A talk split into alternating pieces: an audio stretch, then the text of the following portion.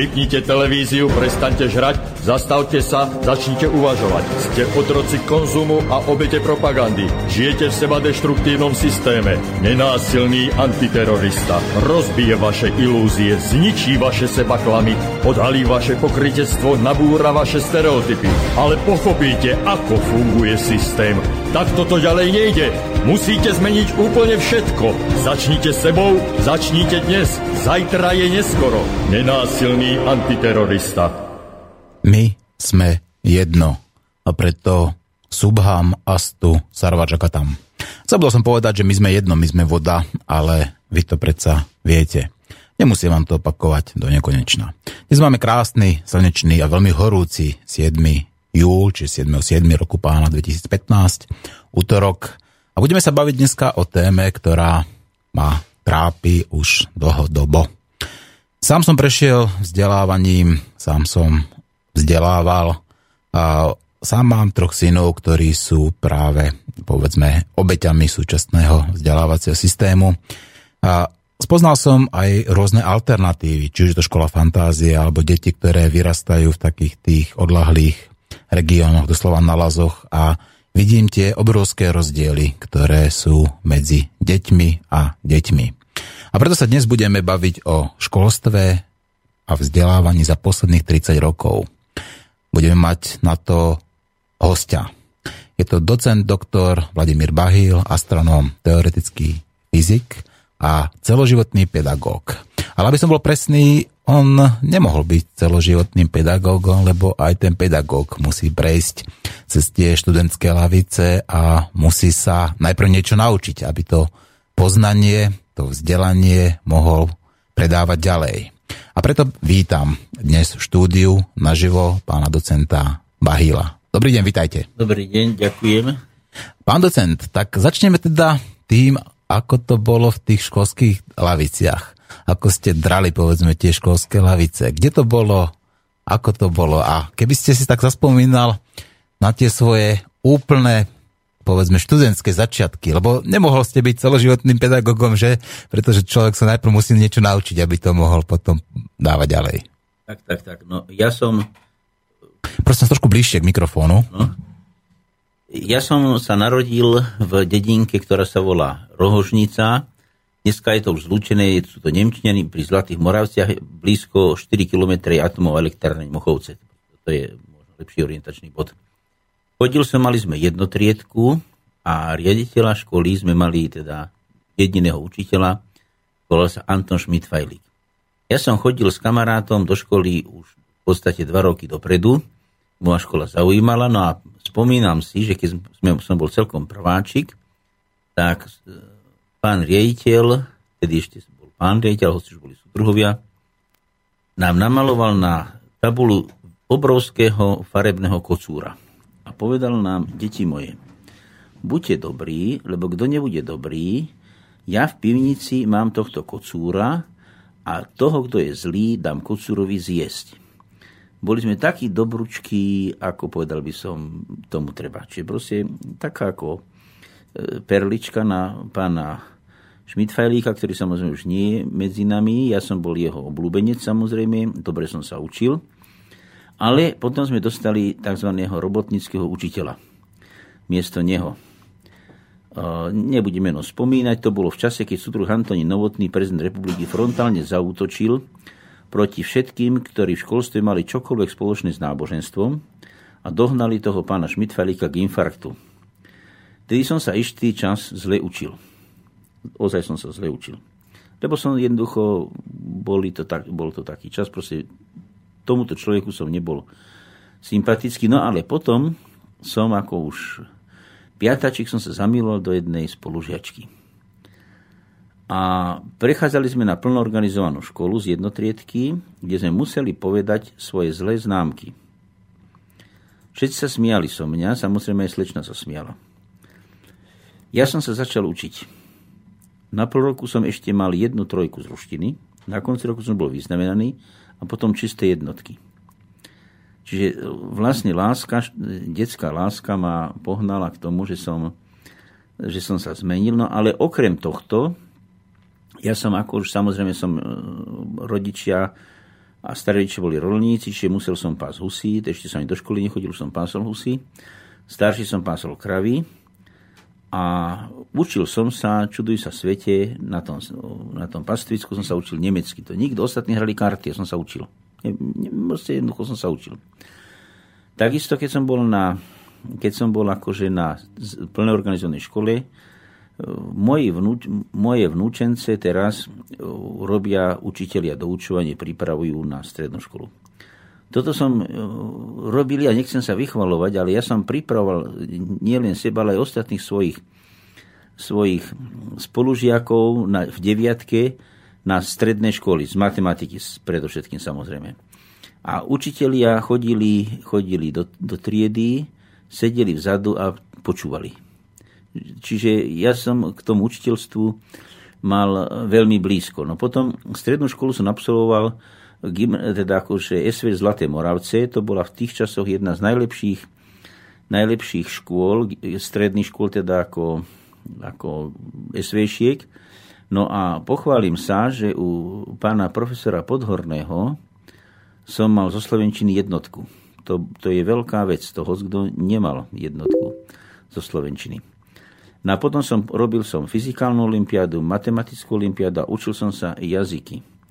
V škole sme mali, po, mali povinnú samozrejme slovenčinu, ruštinu, nemčinu. Ja som chodil na socialistickú akadémiu, učil som sa anglicky.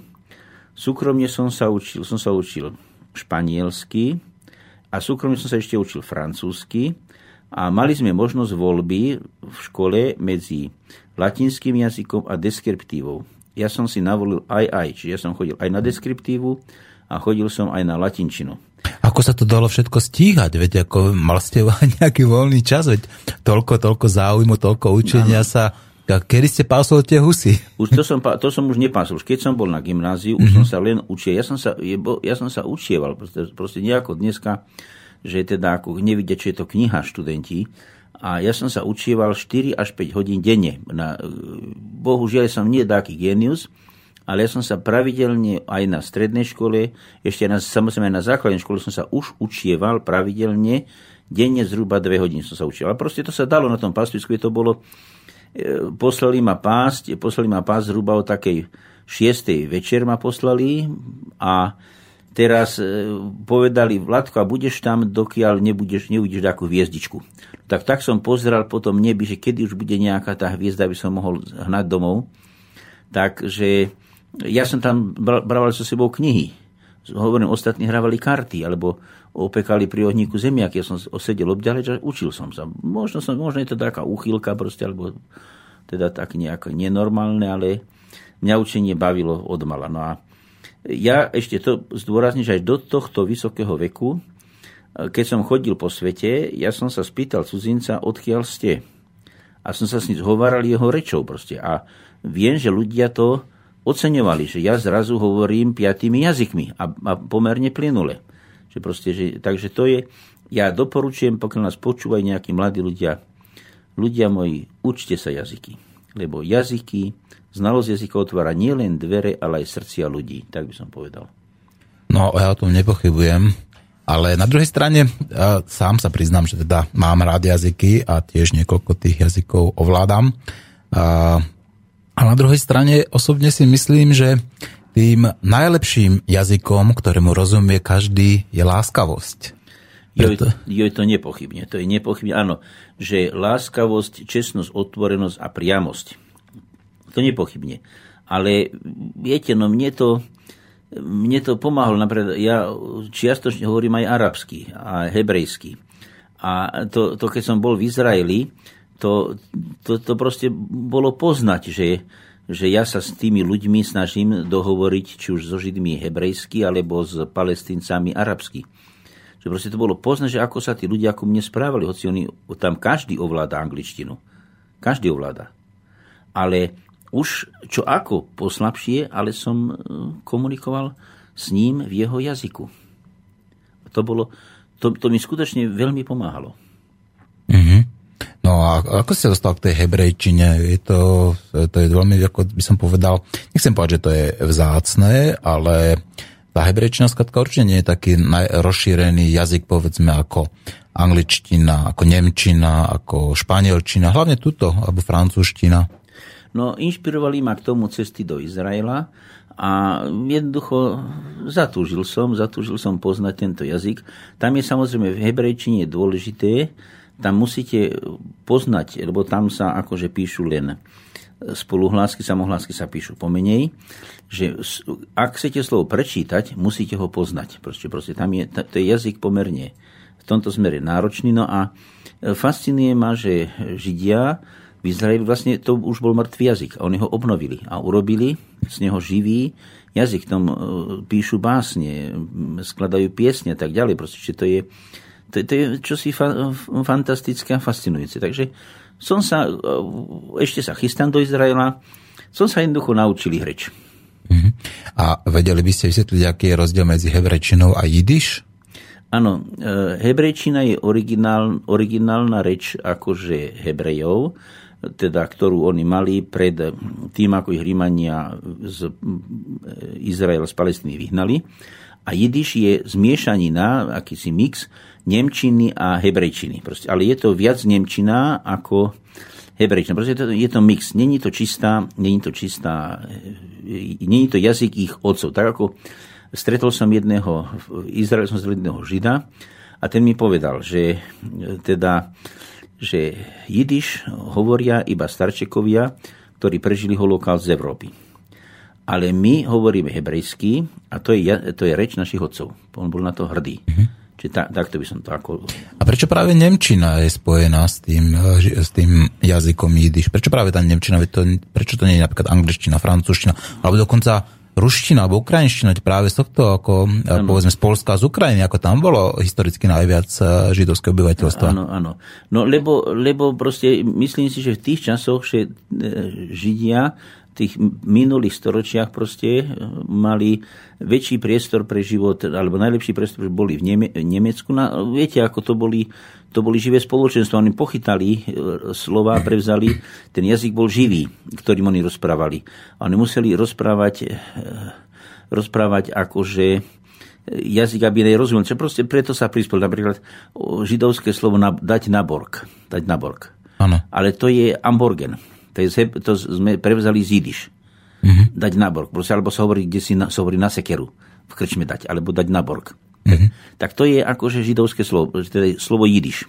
Ale vychádza z Nemčiny amborgen. Proste akože e, na pôžičku. No, tak by som to. Takže ja, oni samozrejme jidiš prevzal aj nejaké ruské slova, pokiaľ viem, ale proste základ, jadro bolo e, ako hebrejčina a nemčina, to jidiš. Mm-hmm. No, a cez tieto jazyky a cez tú teda vašu, až by som povedal možno trošku fanatickú schopnosť alebo ochotu učiť sa, si sa dostal, predpokladám, teda na vysokú školu. A aká bola, aké bolo štúdium na vysokej škole, povedzme, ešte môžeme to nazvať, že to bolo ešte za socíku, áno? Tak aké to bolo vtedy? No viete takto, že ja som sa, mňa, mal som vynikajúcich vynikajúcich učiteľov, povedzme fyziky, pán profesor Komara, pán matematiku, pán profesor Pinter ma učil a ja som Olympiádu som počítal, pán profesor Horvát, e, proste, že počítal som Olympiádu, ako mi tá matematika a fyzika prischli a e, nejak potom som robil, už som robil astronómiu, pozoroval som čiastočne zatmenie slnka, takéto proste na svojej výtržnosti som dokazoval, no tak som šiel na e, matematiku, teda študovať matematiku, fyziku na Univerzitu Komenského. Spomínam si, že nás bolo vyše 500, 530, ale končili sme 19. Iha, to až, tak, taký, Áno, až také, ako, to, takáto až selekcia? Až také, to, bolo také, si to, to bolo obrovské. Proste jednoducho boli sme plná, plná teda akože tá taká malá aula na Univerzite Komenského, taký výklenok je tam, tam, je, tam sme mali prednášky a potom sme sa obchali do jedného radu v Avle, keď sme promovali. Mm-hmm. To, to, to bolo náročné, tá škola bola ozaj náročná. No, znamená to teda, že tá kvalita tých študentov, ktorí prešli tým sitom, bola vyššia, povedzme, ako je v súčasnosti? Ako by ste to porovnali? Určite, určite bola vyššia. Ja, ne, ja som už akože starý človek, nedožijem, čo, to, ako, budú, ako sa uplatnia uplatnia títo naši, teda povedzme, dnešní mladí ľudia, čo idú, ale e, veľmi dobre sme sa uplatnili všetci. Proste to, sú e, profesori, doktori vied a dokonca mali medzi sebou ministra proste akože, či školstva. Takže... A ktorý to bol? Pre... No, no Franz. Do, Aha, akože Martin, Martin Franz, áno. Martin Franz je môj spolužiak. Je môj spolužiak z vysokej školy, tak.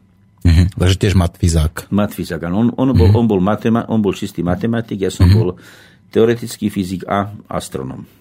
No a z hľadiska povedzme ako takých toho sociálneho prostredia, aké bolo to štúdium? Mali ste povedzme dostatok peňazí, mali ste dostatok času, ako mali ste dostatok tých pomôcok učebných, či už učebníc alebo nejakých tých technických vecí, ktoré človek potrebuje, ako viete, meotary a neviem, diapozitívy, filmy a tak. Viete, takto, ja som z pomerne sociálne slabej rodiny, ja som dostával plné sociálne štipendium mnohodetnej, dostal som plné prospechové štipendium a ešte som robil aj vedeckú pomocnú sílu pána profesorovi Chrapanovi, proste to bol veľký človek.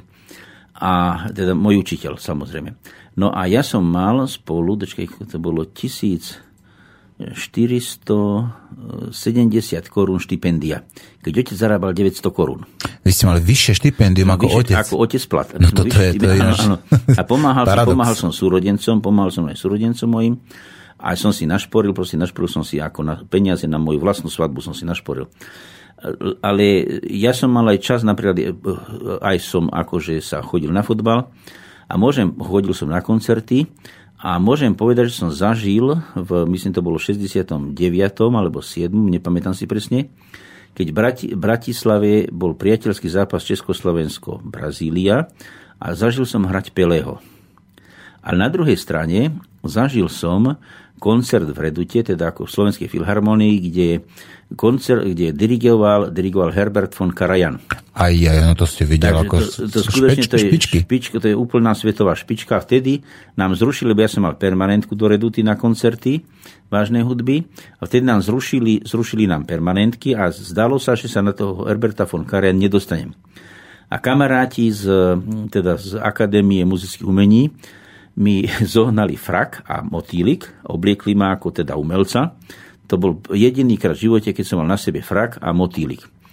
A tak sme tam my ako študenti sme stáli na boku, lebo sála bola plná, proste pre nás na, na sedenie miesto nebolo. Ale bol to skutočne, samozrejme hral Beethovenov 9. symfóniu, teda dirigoval a ešte nejaké iné veľdiela, ale proste bol to, bol to veľmi hlboký vnútorný zážitok. Mm-hmm. No tak toto je skutočne, to verím, že to je hlboký vnútorný zážitok, aj neopakovateľný vnútorný zážitok. Neopak- a aj neopakovateľný. Mm-hmm. Dobre, skončil ste vysokú školu a zostal ste na nej rovno, alebo ste sa povedzme vrhol do tej socialistickej praxe najprv? No ja ešte som takto, ja ešte som patrím k generácii, ktorá mala umiest, tzv. umiestenky. Proste, mm-hmm. Ja som mal umiest, ja som skončil, ja som takto, ja som, začínal som študovať teoretickú fyziku, a napríklad takým môjim spolužiakom bol Braňo Mamojka, to je môj spolužiak, ktorý teda je veľký človek. A ja som bol, mal ako zámysel a sklony venovať sa astronomii. No a le astronómiu ani som nevedel, že také teda čo existuje.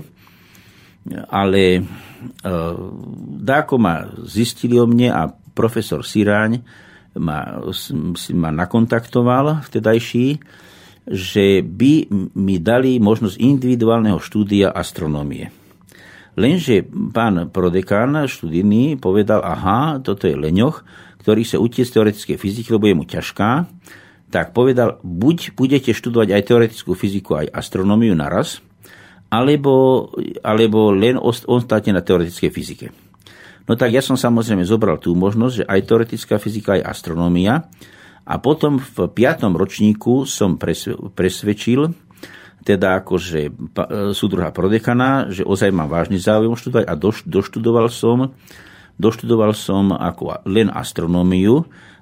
Teoretickú fyziku mám po štvrtý ročník, lebo v piatom ročníku sa už robili, boli nejaké skúšky a potom sa písala diplomovka. Ale ja mám ešte, ja mám ešte skúšky u profesora Petráša, kto študoval na Univerzite Komenského, vie, kto to bol profesor Petráš. A ten nás, dá ako povedať, naviedol a priviedol k tomu, že sme si preštudovali 10 kníh Landa Lifšic, kur občej fyziky, kurz všeobecnej fyziky. To je veľmi hlboké dielo. Že napríklad môj syn pracuje v CERNE. Ten má akože trvalé miesto, je proste akože zamestnanec e, akože CERNu, nie je tam stážista. A sedeli sme v takej spoločnosti fyzikov, hovorili sme o všeobecnej teórii relativity. Ja som z hlavy písal rovnice, teda akože tieto podľa ktorých akože sa e, ako tvorí teda ako ten vesmír. A tí chlapi sa ma, tí ľudia sa ma pýtajú, odkiaľ, ako je to možné, že vy viete z hlavy napísať tieto rovnice.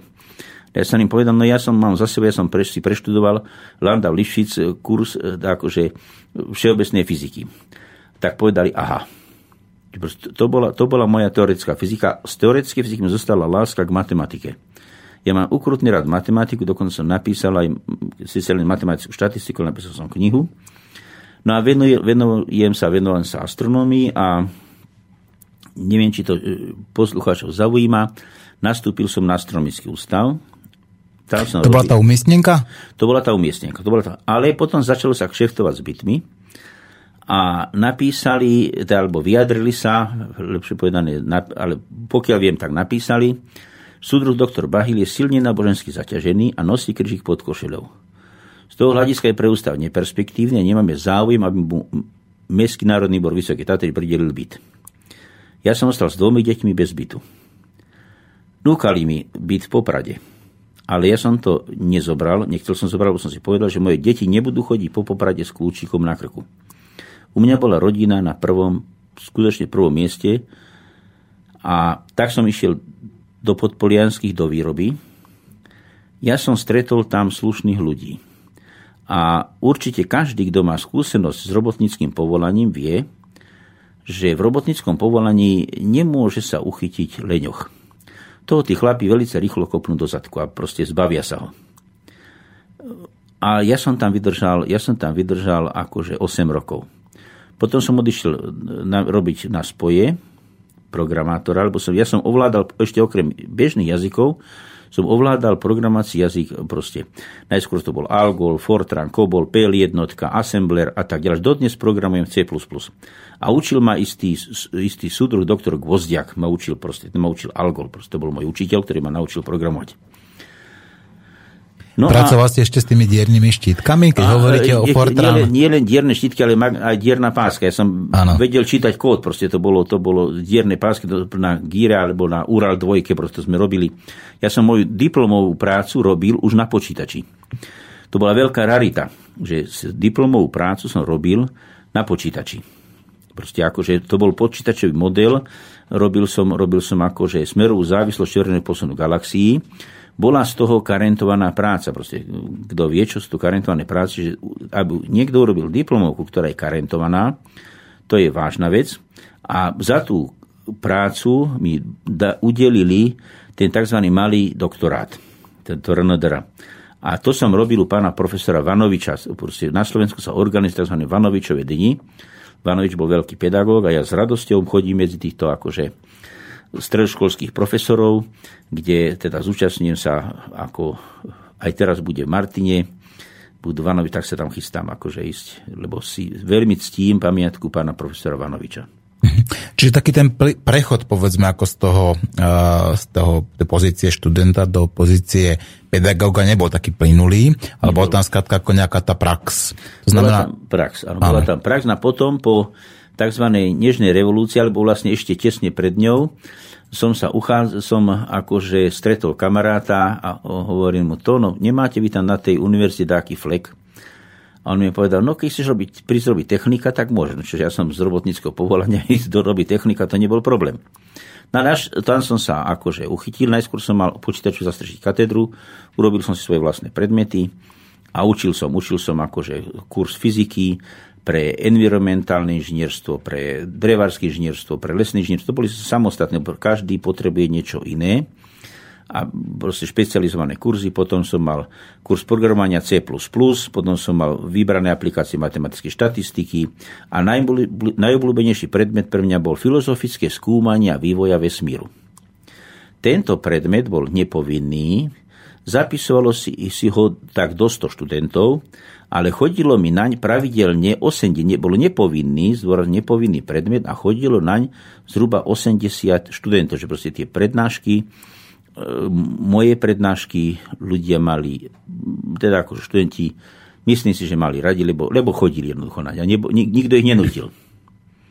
Mm-hmm. No veď práve, veď, keď sa človek do niečoho núti, tak to práve má také uprirodzenú opozíciu podvedomia a to nechce. A keď, má, keď robí niečo dobrovoľne, tak to robí s tou vnútornou motiváciou a to je práve to najlepšie, lebo to, to nútenie človeka, ano. to je tá vonkajšia motivácia, to je ten nátlak. Musíš to urobiť, lebo inak nebudeš sa, nedostaneš sa povedzme do školy, alebo nebudeš mať takú a takú pozíciu, ale keď to chceš urobiť, že máš tú vnútornú motiváciu, tak skladka ten človek to robí dobrovoľne a robí to teda z presvedčenia a robí to väčšinou le, lepšie. Len preto, že jednoducho chce, nie že musí. Takže je tam takýto rozdiel?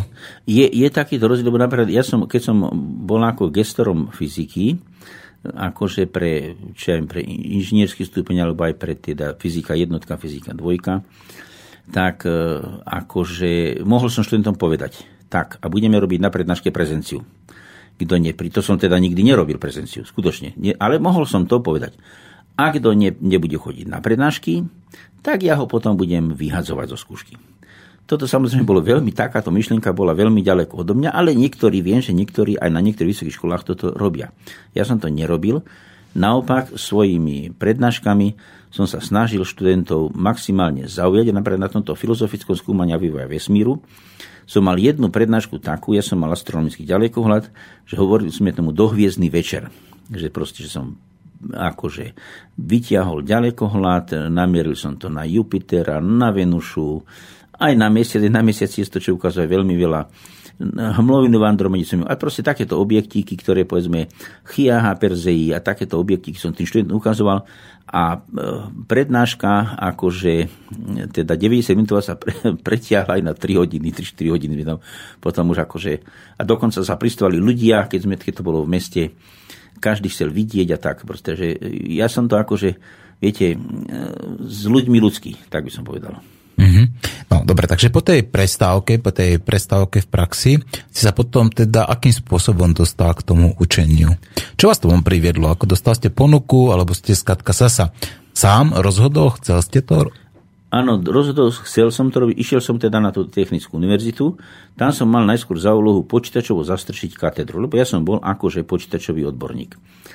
To som spravil, no a potom som začal vymýšľať proste taký predmet, onaký predmet. Postupne som sa, som sa habilitoval a tak ďalej a vlastne som bol gestor predmetov, ale čo je najdôležitejšie, ja som, ter, keď som odchádzal na penzičku, ja som svoje predmety odozdal mladším Proste za mňa učia moje predmety si rozobrali moji bývalí žiaci aj, alebo kolegovia a teraz oni veselo učia.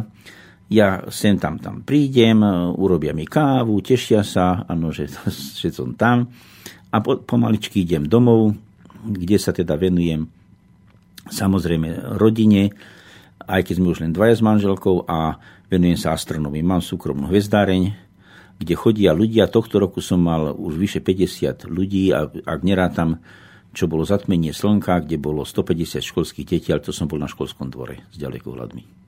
Mm-hmm. No a teraz vlastne si sa začal učiť ešte, nazvime to, za socíku, áno? Áno.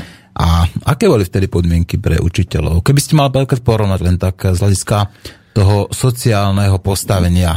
Patrili tí učiteľia, povedzme, mali na tom lepšie učiteľia ako v súčasnosti podľa vás? Určite, určite nie, určite nie.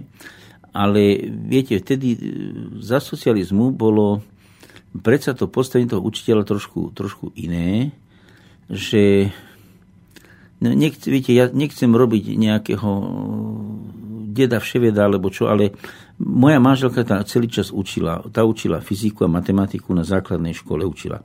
Takže ja som to mal ako, to učiteľstvo som mal v rodine a e, tam samozrejme kládlo sa dôraz na to, že povedzme, že keď sa robí nejaká matematická úloha, tak sa tak povedzme družstevníci orali, pole a teraz koľko zorali a tak. Proste nejaký tzv. výchovný moment tam musel vždy byť ale učilo sa, učilo sa podľa mňa viac. Dneska sa, ja to vnímam, vidím na mojich vnúčatách, že sa značne zlavilo, napríklad neučia sa naspamäť nejaké básničky. Že nedávno som vnúk, ktorý je druhák na gymnáziu, prišiel, prišiel s tým, že sa učia Kolárovú slávy dcera a ja som mu ju celú zarecitoval. Teda nie celú, ale to, čo sme mali, na, na, tak otváral oči. Že a odkiaľ to vy starky viete? No my sme sa to naučili. A to mi zostalo dodnes. Takže ja nemám patent na rozum ani akože nie som školovaný teda didaktik. Hoci mám docentúru z didaktiky vysokoškolskej fyziky. Ale že myslím si, že troška vedieť niečo aj na spameť nezaškodí. Nie len logicky uvažovať, to je samozrejme prvoradé dôležité, ale musím mať aj nejaké penzum vedomosti, ktoré viem, ktoré viem z hlavy. Napríklad to akože, povedzme, keď tie jazyky. Ja nemôžem poznať gramatické štruktúry a nevidieť ani slovíčko, povedzme, nejakom, nejakom cudzom jazyku.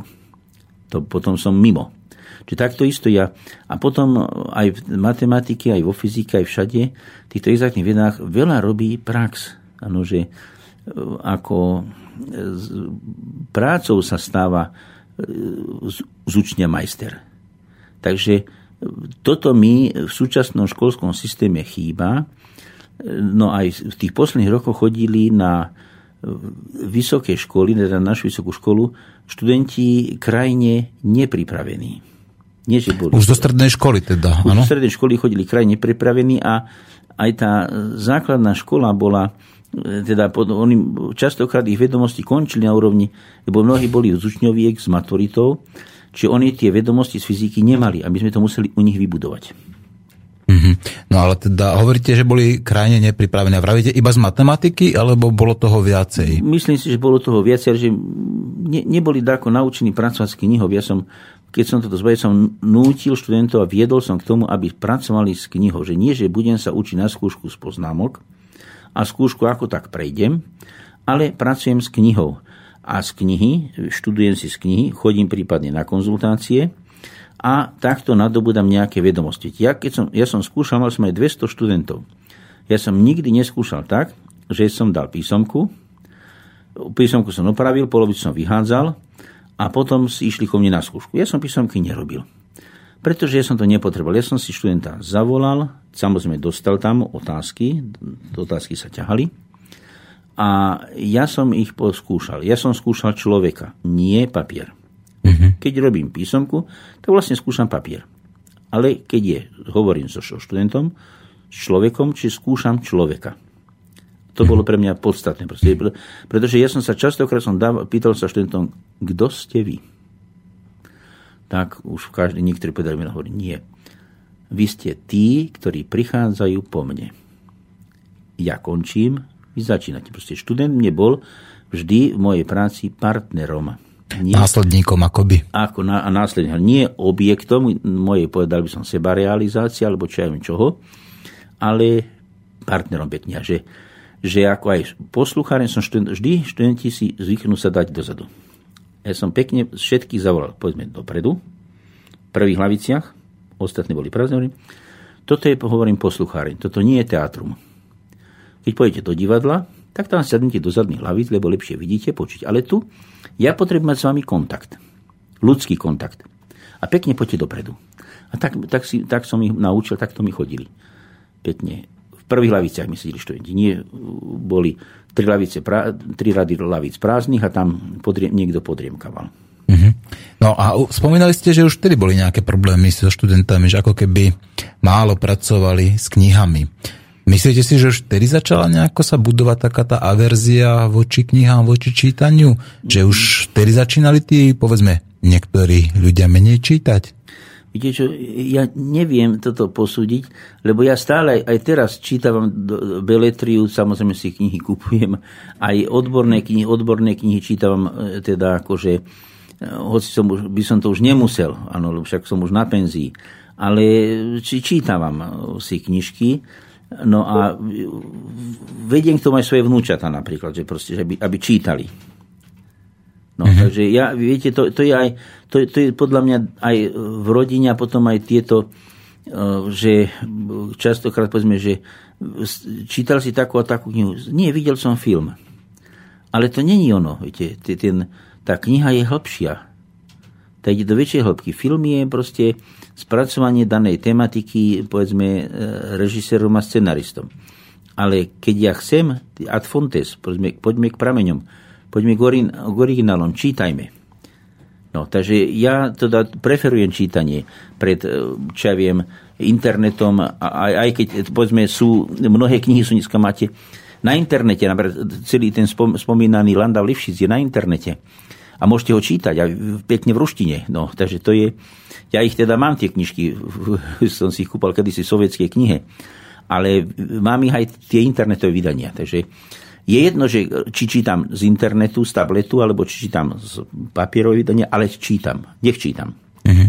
No, odtedy sa situácia veľmi zmenila. Teda prišla, prišlo takéto prechodné obdobie, to znamená po tej nežnej revolúcii, povedzme tej, tom zorganizovaní predaní moci, keď už skrátka to tí vládcovia komunisticky nedokázali toto udržať a do, dobrovoľne, teda poviem, nenásilne dozdali moc povedzme a, novým pánom, nazvime to tak, tak prišlo samozrejme k tej transformácii školstva. Aké boli tie prvé roky po tej revolúcii? Bolo to veľa čistiek, povedzme, ako v tom pedagogickom zbore, alebo prišli nejaké zásadné zmeny vo vzdelávaní? Takto čistky, našťastie u nás na Technickom univerzite vo zvolenie čistky neboli. Mhm, ale niekde inde boli? Ja neviem, ja hmm. neviem, ne, nechcem to, nechcem to, viete, to, to, to je v ľuďoch proste. Robenie čistiek je v ľuďoch, je vybavovanie si účtov a teraz aj just tohto, just tento. Takže to je v ľuďoch, ale vo zvolenie našťastie boli slušní ľudia, tam bol akože profesor William Števka bol prvý rektor, teda po, po, po revolučný a ten e, akože nerobil nejaké takéto e, čistky alebo, čo ja viem, vyhadzovanie, to, to nerobil. To bol, to on sa venoval normálne, venoval sa práci, venoval sa rozvoju univerzity. No a e, viete, ja som sa v tých časoch som sa venoval, ja som konštruoval počítačové tomografy. A ja som sa venoval vede. Takže ja som, ani, som, ja som to ani nevnímal, tieto No, mal som samozrejme podporu aj z ministerstva, teda akože či to bol minister Vtáčnik, minister Franc, áno, tých som aj osobne poznal, teda aj ministra Vtáčnika, že napríklad bolo, to som poznal tak, že bolo treba ísť do Bruselu prednášať o, akože pred eurokomisárom nejakým Pisken alebo tak nejak bol a nikto nemal odvahu. No, ale ja som hovoril francúzsky, takže ja nemal som problémy sprednášať. Tedy mi kúpili prvý notebook a tam som sa zoznámil s pánom, s pánom ministrom vtáčnikom front, samozrejme to bol Martinko, bol môj spolužiak a potom neviem, kto bol, no týchto posledných, neviem tohto nového ministra, čo prišiel potom archeológovi, to hodnotím veľmi negatívne, no a e, ten najnegatívnejší je ten pán z, zo Žiliny, neviem ako sa volal. A neviem, to proste... To... No tak keď ani nespomínajme teda. Nespomínajme. Keď áno, neurobil nič dobré, tak no, nezaslúži, aby sme ho smysleli tak, tak, tak, tak, tak, tak, tak. Mm-hmm. No dobre, tak a to, tá, tá transformácia teda bola citeľná, áno? Dá sa povedať, že prišlo tam teda k nejakým postupným premenám toho vzdelávacieho systému? To, to prišlo, proste uro, urobili sa uh, gestory predmetov a tak ďalej. Proste, že to, to, to prišlo, ten, ten, urobil sa bakalárske štúdium, urobil sa inžnie, magisterský stupeň, doktoránske štúdium a tak ďalej. Proste to prišlo, ale to vlastne, viete, ten školský systém za socializmu bol sovietský školský systém. Proste. To bolo prevzaté z Ruska. Mm-hmm. Tak teraz proste sa prevzal ten e, akože americký, proste ten bakalársky systém, proste magisterské štúdium. Tak táto, ale u nás to, ja teda pokiaľ si spomínam, u nás inde, e, vo zvolenie to prebehlo nejak, povedal by som, prirodzene a e, interaktívne, bez nejakých veľkých otrasov alebo bez nejakých zemetrasení, proste kontinuálne, proste rektori, ktorí, ktorí tam boli, to brali ako, e, ako e, kontinuálne, no či to bol profesor Šupín, ano, tak, alebo to, tento Vilem Števka, alebo profesor Marčok, e, ktorý bol z okolností fyzik. Proste tam, tam bolo určité kontinuum, proste nejak tak akože prirodzenosť a postupnosť. Teda sa to viedlo k tomu stavu, ktorý je, ktorý je dnes, že, teda, že tá škola žije a ja verím, že bude, bude napredovať akože ďalej. Hoci, hoci vo zvolenie veľmi pocítili, veľká strata bola, že odišli českí študenti, lebo zvolen bol federálna škola. Prečo odišli českí študenti, ako to bolo v rámci nejakej takej no, tej rozdelenia republiky? Áno, keď sa rozdelila republika, tak potom v Brne urobili ani nie fakultu, ale katedru majú, proste, a pokiaľ viem, na Masarykovej univerzite. Potom dačo urobili v Zlíne, v Prahe bola, od, odjak živa bola, v Suchdole bola lesnická fakulta, tu mali samostatne bratia Česi, no ale vlastne sme strátili, strátili sme teda tu, ten potenciál, pretože tí Česi, Česi tu žili. Tie oni, oni povedzme nemohli každú, každú, každý víkend odísť domov ako naši študenti. Čiže proste oni tu žili a vlastne ten e, život prinášali na internáte, bolo tam jednoducho živšie, nebola to len nejaká taká, akože teraz sa mi zdá, to mi študenti hovorili, že tam síce týždeň bývajú, ale sobotu nedelu idú domov. A vlastne ten internát akoby sobotu nedelu odumieral. No ale pochválim sa, že mali sme, máme také detašované pracovisko Drevárska fakulta vo Volíni, to je v Čechách, proste v Južných Čechách. A vlastne my, Drevárska fakulta českých študentov máme, lebo tam sú študenti, ja som tam chodil dokonca učiť veľmi šikovní, ktorí teda akože urobia si tam bakalára a potom na magisterské štúdium idú do zvolena, ktorí chcú teda. Uh-huh.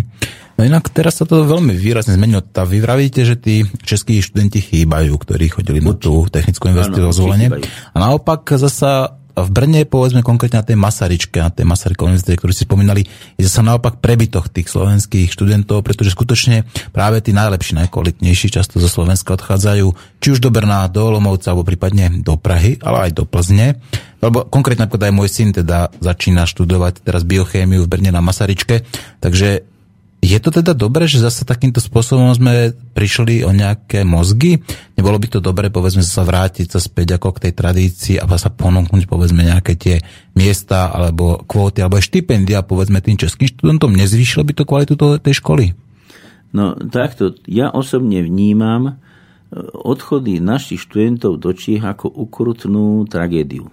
Ako ukrutnú tragédiu. A bohužiaľ, zodpovední, ktorí to majú či na ministerstvo školstva alebo vláda, nerobia proti tomu, alebo s týmto nerobia vôbec nič, alebo e, akože len kamuflujú, že to čo robia.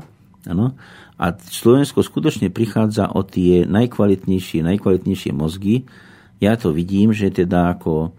Lebo oni sa vo veľmi malých prípadoch vracajú. Viete, tak to vám poviem, že aj môj, bohužiaľ aj môj syn, čo som ho spomínal, že pracuje v Cerne ako kmeňový zamestnanec, študoval na Prahe ČVUT. On, jeho prijali všade, proste do Bratislavy, na Matfis ho prijali, do Žiliny, lebo on chodil, tedy sa dalo. Potom ho prijali na Karlovku a on povedal, že on chce byť inžinierom a že ide na uh, ako ČVUT vyštudoval, no a keď skončil školu, tak som ja som mu tu hľadal miesto na Slovensku. Tak mi povedal, no viete, tak 6 tisíc korún by sme mu mohli dať. Ale on mal, on mal už ako študent mal v Prahe 15 tisíc, ešte teda ako už českých. Ano, a on, tu mu núkali 6 tisíc slovenských. Už bolo, to už bolo po roz, rozpade federácie. No. Takže to ide aj o, nejde o to, že tí, tí ľudia sa nevrátia nie preto, že by nechceli, ale čo tu bude robiť? Uh-huh. Bude pásť kravy, alebo založí si farmu, inžinier, inžinier ako povedzme eh, IT alebo elektrotechnik. Čo tu bude? Čo, tu na Slovensku, na Slovensku bohužiaľ, bohužiaľ je situácia taká, že eh, podnikatelia alebo inštitúcie nie sú ochotné zaplatiť kvalitu. Uh-huh. Toto, je, toto je problém. Čiže môžeme teda uh, tvrdiť, že kvalita tých českých vysokých škôl je vyššia ako kvalita nie, slovenských? Určite nie, určite nie. nie. Ale existujú také ratingy, kde sa porovnávajú v podstate tie kvalita vysokých škôl a slovenské sa ani nenachádzajú absolútne žiadne v nejakej tej prvej 500 a povedzme Češi majú aspoň tú Karlovú univerzitu v nejakom 380. mieste. Da, hovorím, to sú už veľmi staré údaje, ale viem, že slovenské sa dokonca aj do tej prvej 500 ako hovorím, do tej ratingov, ratingov nedostali. No, áno, áno, to je pravda. Toto je pravda, že to, to, z tohto hľadiska by sa dalo povedať, že naše školy sú na tom, slovenské školy sú na tom horšie. Lenže, podľa môjho názoru, e, škola dáva len rámec vzdelania. Uh-huh. A je na študentovi, aby on svojou prácou, študovaním sa vypracoval. Že povedzme, že je rozdiel, či ja prechádzam s Ečkami, teda s tými najhoršími známkami, 4 mínus, z ročníka do ročníka, alebo zo semestra do semestra, alebo či voľný deň, ktorý je zvyčajne piatok, využijem na to, že sedím v knižnici od rána do večera a študujem a pracujem. My takisto máme Erasmus, máme Kopernikus, máme všelijaké možné. Lenže ten študent akože e, no, keď je jazykovi nepripravený, keď viete, že ja som napríklad mňa zrušili, mňa zrušili ako člena komisii pre obhajoby diplomových prác, lebo som sa tam správal nedôstojne. To, to, Vysvetlite to prosím vás. No, áno, lebo totiž to ja ozaj ovládam tých 5 jazykov a keď študent e, napísal rezume v nemeckom jazyku, ja som mu položil otázku v Nemčine. Keď napísal vo francúzštine, som položil otázku vo francúzštine. Alebo ešte angličtine. Proste ja nemám problém komunikovať a pomerne plynule v žiadny z týchto jazykov. Lenže študent ten jazyk neovládal. On si dal preložiť. A ostal s otvorenými ústami. Čo, sa, čo to tento tu po mne chce? To bolo neslušné, viete, že spýtovať sa. Napriek tomu, že on, pre, on sa prezentoval, že ovláda francúzštinu, bolo neslušné dať mu otázku vo francúzštine, pretože to bola len kamufláž. Mm-hmm. Takže mňa preto potom zrušili. Mm-hmm. Alebo proste, keď sa mi jednoducho diplomovka nepáčila, tak som sa spýtal, Warum ist Ihre Diplomarbeit so leer? To bolo nič. Prečo je vaša diplomovka taká prázdna? Taká prázdna. Mhm. Taká prázdna. Nie? No a toto, to niektorí ľudia nemali radi, takéto výtržnosti. Mm-hmm. Takže proste som, ale chodím ešte teraz, chodíme aj na obhajoby dizertačných prác, proste tam akože, lebo to, to je úplne už iný level, proste iná úroveň pro týchto, mm nie ste náhodou ešte garantom, povedzme, nejakých študijných odborov? Už nie, už nie som už garantom, nie. garantom nie, bol som, ale už nie som, ja som pekne to všetko odozdal, pretože, viete, ja, ja som ako si poved, umenie odísť je veľké umenie. A nechce som odcházať, odcházať tak, že bu, nohami napred ma budú vynášať z kancelárie. A rozumiem. Ja som pekne odišiel, dokonca moju knihu, ktorú som napísal samozrejme s kolegami, vyhlásili za knihu roka. Gratulujem. Pán rektor nám potriasol pravicou, Dali nám dokonca 200 eur odmeny každému, takže sme, a takto som pekne odišiel na penzičku, alebo ešte sa pochválim, že ma, neviem ako ma našli, to je špičkový časopis, volá sa to Československý časopis pre fyziku, ma požiadali, aby som napísal e, článok o vzťahu fyziky a dreva. Kolegovia to povedali, že sa to nedá.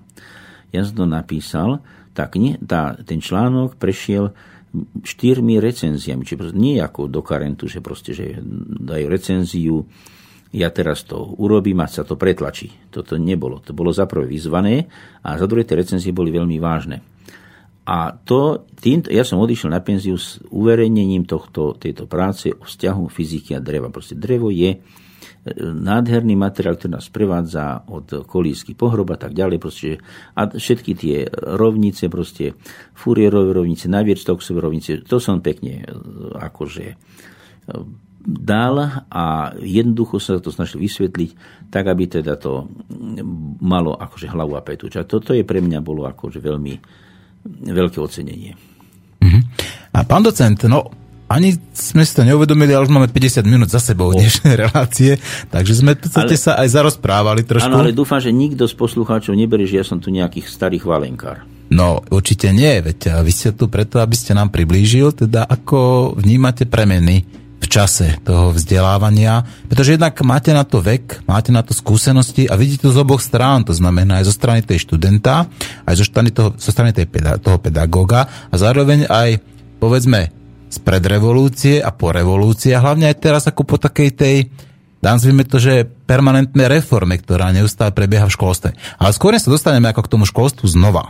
Tak aby som si dovolil teda na vaše želanie zahrať nejakú abu. Môže tak, byť? Môže byť, áno, Takže áno. vypočujeme si abu a budeme pokračovať potom v nenásilnom antiteroristovi a s pánom docentom Bahilom sa bavíme o vzdelávaní a výchove za posledných 30 rokov. Počúvate Slobodný vysielač. zóna vašich myšlienok.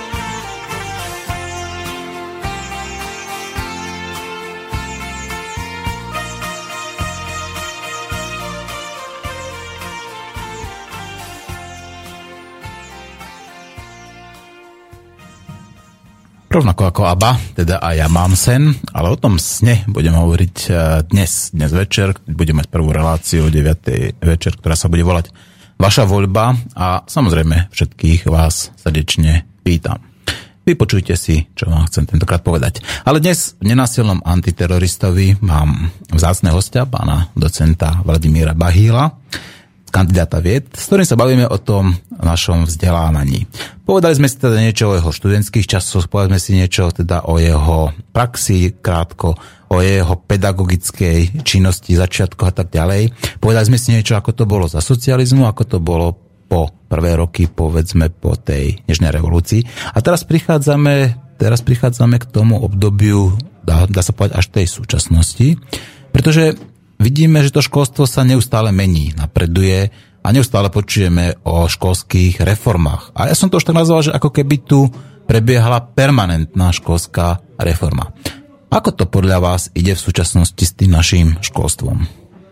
No, ja e, teda nie som det vševed, ale myslím si, že do značnej miery to ide so školstvom dole vodou. Lebo v prvom rade školstvo je poddimenzované jak finančne, tak ľudsky. Je feminizované silne, čo by teda nebolo až tak na na škodu ale proste je to fakt. No a potom si myslím, že veľkú proste ako medvediu službu školstvu robí to, že spolo, po, povolanie učiteľa je spoločensky nedocenené a nedoceňované. Že totižto e, rodičia často e, absolvovali akési školy, nejaké dokonca vysoké, ale inteligentní nie sú. Ja tvrdím, že počet nohavíc odratých škole ešte nikomu na inteligencii nepridal. Ale aj keď nie sú inteligentní, rozumu majú dosť a budú kritizovať, budú posudzovať učiteľa, ktorý je ako povolaný a samozrejme budú ho v jeho práci dokonca aj brzdiť. Takže to je podľa mňa proste, musíme, keď chceme ozaj niečo s našim školstvom urobiť, musíme vrátiť povolaniu učiteľa tú dôstojnosť, ktorú ono malo nie že za socializmom, ale pred socializmom. No, to jednoznačne súhlasím. Ináč o tej feminizácii školstva, to sa hovorilo samozrejme už eh, na konci tej socialistickej éry. Už tam samozrejme boli také tie prvé dopady a také tie prvé citeľné, eh, povedzme, príznaky toho, tej feminizácie. Aj keď na druhej strane ja hovorím dobre. Ako, nehovorím, že to je to najlepšie, ale ja nemám nič proti tomu, aby v podstate vzdelávali ženy, veď ženy sú často trpezlivejšie, menej agresívnejšie, ako povedzme sú také emocionálnejšie, takže ja si myslím, že to vzdelávanie oni zvládajú v pohode. A na druhej strane, ak tam je, sú len čisto ženy, tak už to asi nie je dobré, pretože predsa len tam potom taká tá chlapská autorita, nejaký ten prístup, hlavne v niektorých takých tých e, iných, povedzme, predmetoch, ako je, povedzme, nechcem povedať, že matematika, fyzika, ale povedzme napríklad telesná výchova, alebo také tie uh, remeselnícke práce a tie mm. takéto, tak to tam sa predsa len tí chlapí sú na niečo skutočne tiež, povedzme, dobrí. No ale teraz, ako to vnímate, čo sa týka toho vzdelávania. Tak máme tu teraz v podstate každý študuje nejaký marketing, reklamu, mass media, ako teraz máme tu obrovské množstvo takých tých, e, nazvime to, že taká tá terciálna sféra, že to je taká sféra, ktorá reálne nič nevytvára. Iba robí nejaké, povedzme, programy, alebo robí nejaké, povedzme, marketingové Služ, štúdie, služby. služby a tak ďalej. A zároveň, povedzme, tu každý rok, ak si dobre pamätám, tak e, nám vychádza nejakých 2000 nových právnikov každý rok tuto na Slovensku a pritom ročná potreba je 400 alebo 600, teraz už nepamätám. Čiže to v podstate vzniká obrovský nadprodukcia alebo nadbytok takých tých a, činností alebo takých tých a, študentov, ktorí v podstate nemôžu ani nevykonávajú tú svoju profesiu a v podstate napriek tomu, že to je povedzme prestížne, tak to študujú, alebo skratka je to taký, povedzme, skutočne je to nejaký sociálny status vyšší, vyššia prestíž, tak oni si to vyštudujú. A teraz zrazu prichádzame na to, že nemáme, máme tu málo ľudí, ktorí by sa vedeli, povedzme, zase chytiť toho dreva, napríklad, alebo že by sa vedeli chytiť toho železa napríklad, alebo že by vedeli aj také tie jednoduché triviálne veci, čo týka farmárčenia, pestovania. Tí mladí ľudia už v podstate ani nevedia, že povedzme, že mrkva rastie v zemi. Že nie je v Kauflande. Áno, že nie je v Kauflande, doslova, ako, že má nejaké, alebo že cibola má nejaké korene a tak ďalej. Ako oni už sa pýtajú, a fazula vážne rastie v strukoch? A, tá, a takéto niekedy až otázky. A teraz prichádzame k tomu, že čo sa tie teda s našimi teda deťmi, alebo aj s tými ľuďmi, ktorí sú už povedzme už v tom, v tom adolescenti, v tom pubertálnom veku, kde majú také tie najjednoduchšie, najzákladnejšie, najtriviálnejšie poznatky a znalosti. Čo sa stalo s nimi? Neprebieha tu niečo iné ako vzdelávanie? No, je to, je to možno, teda akože je to, nie že zle, ale doslova katastrofálne. Ja, ja som, okrem toho, že som akože písal, mám skutočne vysoko citované karentované práce, čiže proste akože nemám, nie som nejaký akože bečkový vedec celkom, no ale že ja aj mám zahradku, pracujem na záhrade, mne zem vonia. Ja mám hydinu, stariem sa a sem tam samozrejme vnúčatá mi chodia pomáhať a poviem, deťulence, poďte sa so mnou hrať. A na čo starky? Na trhanie buriny. Tak povedia, a... ale potom idú, potom idú so mnou a pomáhajú mi. No a že to, to musí byť, viete, že ale nemôžeme chcieť, aby dieťa v Činžiaku, čo vyrastá v Činžiaku, vedelo, povedzme, vyplieť v záhrade mrkvičku. No to nie. Ale že ozaj teda akože títo učitelia E, máme telefonát, ja, prepáčte, som na chvíľku prerušil, ale máme telefonát, tak by sa patrilo, aby sme našemu poslucháčovi zdvihli a odpovedali. My sme jedno, počujeme sa. No pozdravujem Maťo a pána docenta, pozdravujem Peter Námestovo. Peter z Námestova, nech sa páči, Peťo, pýtaj sa pána docenta, čo len chceš. No, že tu školstvo ide dolu vodou a hovorím, že ja mám len takú otázku, že no, tak manželka, učiteľka, tu poznám, že ako to dneska chodí v tých v tom školstve a kvalitatívne celkom ideme niekde dole a potrebujú nás zrobiť iba hravu diplomovaných plebsov. No, neviem, tak si myslím, môj názor, ale ja sa chcem pána docenta opýtať na to, aký má názor na Valdorskú školu. Valdorská škola. Áno, lebo to je v dnešnej dobe je to veľmi presadzované a je to systém, ktorý Vieme, že a, aká, aká, aká škola? Aká škola va, va... Valdorská, Valdorská škola. No, viete čo, no, nehnevajte sa. Ano, ne, Dobre, Peťo, ne, ďakujem pekne, do počutia, ahoj. Nehnevajte sa, pán kolega, ja túto školu hodnotím pomerne negatívne, viete. Uh-huh. Ne, nehnevajte sa na mňa, proste. Možno som, ja som, necítim sa byť kvalifikovaný posudzovať, ale ja, ako by som si tam dieťa určite nedal. Ja, ja proste som akože, ja som za také klasické vzdelávanie a určite, keď vaša manželka je učiteľka, tak to sme na tom rovnako. Moja ma- manželka, mamička, to je hovorím, tá učila fyziku a skutočne akože to je práca veľmi náročná. No napríklad, že teraz máte v školách a triedách máte veľa e, Romov, ktorí sa nechcú učiť. Viete, že napríklad ona mala problém s nejakým chlapíkom, čo e, v škole vyťahol pipíž a behal s ním po triede a plašil dievčatá. A čo s ním spravíte? Udriť sa to nesmie, do školy to musí. A no, aj toto sú problémy, ktoré sú neriešené a nad ktorými sa zatvárajú oči. Proste, ja teda akože by som, ja by som to tú Valdorskú školu by som ako, ja som o tom počul, nebol, nebol som nikdy na hodine Valdorskej, či nemôžem vyliať z vaničkov aj dieťa, ale mne je to podozrivé, tak by som povedal. Uh-huh. No samozrejme, to školstvo sa zmenilo, kedy si teda, ja nehovorím, že to bolo dobré, ale kedy si, keď si ten študent zaslúžil a v tom pravom momente, keď dostal jednu facku po pisku, tak to pomohlo viacej, ako povedzme tie slova. Teraz to je samozrejme zakázané, ale je to, je to správna cesta, povedzme, takýmto spôsobom, povedzme, tolerovať ako aj také tie, tých nespratníkov a takých doslova takých tých drzúňov? No takto, že viete, že nie ako byť nie. Byť nie. To, to sa tým sa nedosiahne nič. Ja si spomínam, že proste, akože, samozrejme u mojich rodičov bol učiteľ autoritou. Že nie, že išli sa vadiť za mňa do školy. Nie, naopak povedali. Polepši sa. Ty si na vine, nie učiteľ. A samozrejme nejaké fackovanie, bytie, bytie to nie, ale či, čítam často v novinách, že učiteľka má problémy s nejakým, nejakým čibísom, by som to tak povedal, ale riaditeľka sa nezastane, lebo rodič je vplyvný, vplyvná osoba. Samozrejme, s čibísa, čibí, s čibísom zostane, školu horko ťažko skončí. To bolo aj u nás, proste, že učitelia sa tešili, kedy dotyčná osoba skončí základnú školu a pôjde na strednú. A už potom na strednej tiež sa takisto tešili, kedy konečne sa ho zbavia. a vysokú školu tento človek nikdy nedokončil, pretože tam už sa s nikým nehrajú. Takže e, rodičia, keď, e, keď nepodporia autoritu učiteľa, tak vlastne škodia svojmu vlastnému deťaťu, ale táto škoda sa prejaví bohužiaľ až po mnohých rokoch, keď potom hovoria, jaj Bože môj, ale už je neskoro. Mm-hmm. No áno, No a v každom prípade, Peter to už tak trošku naznačoval, teda má manželku a pedagogičku, ktorá sa venuje, povedzme, tej pedagogickej praxi. A nielen povedzme z jeho úst bol taký náznak, ale aj priamo, mal som tu pána docenta, povedzme, Klusa a tak ďalej. Hovorili sme sa, myslím, že aj s Richardom Sulíkom, ako s viacerými ľuďmi, ktorí, povedzme, majú prehľad o tom, ako sa to, čo sa tu deje.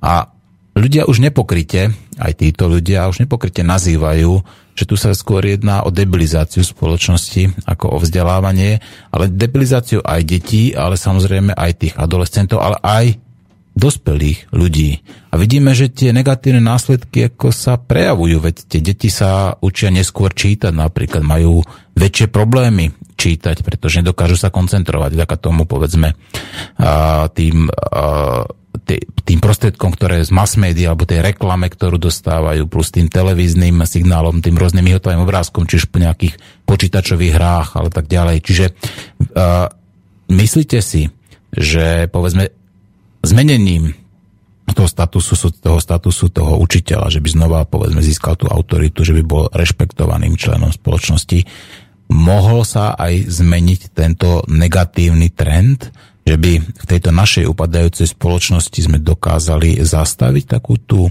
plošnú debilizáciu tej spoločnosti? Áno, myslím si to určite. Ja teraz som si spomenul, keď ste ako hovorili, ja mám tri vnúčata. Vnúka, teda, čo sú tu, potom ostatné chodia do školy vo Švajčiarsku, tak tu no, s týmito som denne. Tak Julinka aj Zuzka Barborka mali akože čisté jednotky. Filip ten mal dvojku, po dvojke z angličtiny a nemčiny. No a rodina chytala s výnimkou, mňa chytala historické záchvaty, že Filipovi hrozila trojka. No tak som si ho zobral a začal som ho učiť ja, tú angličtinu. Zobral som si svoje učebnice, Mr. Priestley, proste Essential English for Foreign Students, čo som ešte ja sa kedysi učil v 60 rokoch a pekne som šiel s ním a chlapec chlapec to vyťahol. Lebo som sa, ja som sa, ja som sa, nie že povedali sme, že profesorka je zlá, profesorka na tebe sedí a čo ja viem čo. Nie. Poď, uč sa, so mnou sa uč a budeš vedieť. A ozaj vedel ten človek. Takže e, tu je proste ako ten problém, že, že nie, že čakáme len jednotky, jednotky jednotky tlačíme ako tekvice do vody, ale aj niečo pre to dieťa urobíme. Že si k nemu sadneme a spolu s ním nájdeme si pre neho čas a spolu s ním sa učíme. To je, to je podľa mňa cesta od, od tejto antidebilizácii spoločnosti. A potom ešte si dovolím tvrdiť, že, že teda aj na vine aj televízia, ktorá nadbieha nevkusu diváka. Bohužiaľ nadbieha. Takže tam no keby nadbiehala tomu nevkusu, ako no a v podstate už máme predsa reklamy určené pre deti, ktoré sú v takom tom som v veľmi citlivom období, ako to je už tých, od tých do troch rokov, povedzme, alebo do tých šiestich rokov, keď v tom formatívnom období už v podstate sú ovplyvňované reklamami, ktoré sú vyslovene šité na mieru na tieto, na tieto, na ich vnímanie sveta a samozrejme, veď ono to má vplyv potom samozrejme na nich a ono sa ten vplyv potom prejavuje aj ďalej. Vznikajú tu predsa nové závislosti. Máme kopec detí, ktoré sú závislé či už od počítača, či už od nejakých tých počítačových hier a tak ďalej. To je, to je, to je tragédia. Deti nečítajú teraz, dokonca už nedokážu čítať. Máme tu dyslexiu, máme tu dysgrafiu, máme tu dysortografiu a tak ďalej. Máme tu ako rôzne poruchy učenia. Ak som dobre zachytil, nedávno som počul práve na slovenskom rozhlase, že až 60% detí má poruchy učenia na Slovensku. Hovoríme teraz o základných školách. 60% ano, ano. Toto, detí. Toto, toto, toto som, bohužiaľ, toto som zachytil aj ja. Mám z toho, priznám sa, hrôzu a myslím si, že ako uh, tu je veľký problém rodičia. Rodičia. Uh-huh. Rodičia by sa mali deťom venovať viac. No to je samozrejme dobré, ale tak ale zase na druhej strane tí rodičia predsa nemajú na to čas, veď oni musia pracovať, oni musia pracovať, pokiaľ nie sú práce neschopní, tak musia chodiť do práce a teraz samozrejme niektorí rodičia majú povedzme aj dve práce, aby, aby dokázali no, utiahnuť to, povedzme, alebo, alebo teda si nosia aj tú prácu domov, že ešte oni prídu síce domov povedzme tej 4. 5. ale ešte majú stále plnú hlavu tej práce, ako keby nevypínali, alebo teda sú niekde na tých sociálnych sieťach, alebo sa nechajú paralizovať to televíziou zasa. Takže kedy sa majú potom venovať tým, eh, tým deťom? No, no ja doporučujem večer vypnúť televízor alebo ho vôbec nezapnúť ano. a venovať sa deťom proste. Alebo minimálne s nimi na prechádzku, alebo že ja som takto, akože povedzme, keď vnúčata prídu, bývali u nás, 14 eh, rokov bývali u nás proste tí deti, tak som napýtal eh, Filipka alebo Julka, dostala si takú nedostatočnú? Nie, výborne. Dostala si dostatočnú? Nie, výborne, lebo joj, keď dostala tak dostatočne. Toto to bolo veľmi zriedka. Hmm. Ale vždy, som, vždy bolo pre mňa výborné. Proste každý som hovoril, že je výborné, výborné, výborné. A potom som povedal, a nepotrebuješ starky, sa bude s tebou učiť. Starky si sadne a ideme. Takže to je, to je proste akože v rodine musí byť. Základom, základom spoločnosti je rodina. Keď rodina funguje, tak do určitej miery sa dá nahradiť aj nejaké, nejaké problémy, problémy v škole a tak ďalej. A napríklad, akože keď sa učím ja s mojimi vnúčatami, a tak im poviem, Filipko, a teraz to pekne napíš tak, či ja, čítať, ja zoberiem, napíšem to, lebo ja ešte píšem akože pomerne, my sme mali písanie, proste, že krasopisne, či napíš pekne, malujem písmenka a tak ďalej. Neponáhľaj sa. Akože pomaly ďalej zajdeš a pekne krasopisne píš. Čiže proste to musí si rodič a učiteľ troška všimnúť, že e, nie, že ledva to prečítam a nič z toho nemám, ale e, že teda a príjmem to, ale jednoducho musí to mať aj určitú úroveň, ten písomný prejav. A tam je, úroveň je krasopis. Takže mm-hmm. e, treba to žiadať. To je, viete, to je nevýhovorka, že on je dis, dis, dis, dysgrafik. On, mm-hmm. To je výhovorka. Jednoducho, s tým človekom nikto nepracuje, či on potom písať nevie. A je, zrazu je z neho dysgrafik. Ale keď si k nemu sadneme, prinútime ho, aby písal krasopisne, tak on sa to naučí. Mm-hmm. No a takéto veci sa ešte vôbec ako učia? Máme ešte takéto niečo? Veď ja dokonca všimám ten trend, že už terajšie deti, povedzme už takí tí 17, 18 aj 20 roční, ako oni už nevedia ani písať písaným písmom, že už sa pomalička keby prechádzal na to tlačené. Áno, áno, bo, ja aj to, tento trend som zaregistroval, bohužiaľ, bohužiaľ je to veľmi negatívny trend a ja, povedal by som sa ho desím doslova, viete, doslova sa ho desím tohto trendu. Mm-hmm. No, tak uh, už... Keď si pomyslíme, povedzme, že také, také arabské písmo, to je vlastne mm, písmo maliarstva, nehovorím o čínskych znakoch, ktoré sú proste, to je, tam musí byť, to je akože e, kaligrafia. Aj arabské písmo, proste arab, arabská abeceda, to je vlastne kaligrafické písmo. To, není, to sa nedá čmárať. Tie naše, naše ako latinka sa dá svojím spôsobom čmárať ale už ani, alebo hebrejské písmo, to sa ne, nedá čmárať. Proste jednoducho potom to slovo neprečítate a nie ste schopní komunikovať. A tam sa úzaj učí ešte gra, pr, krasopis.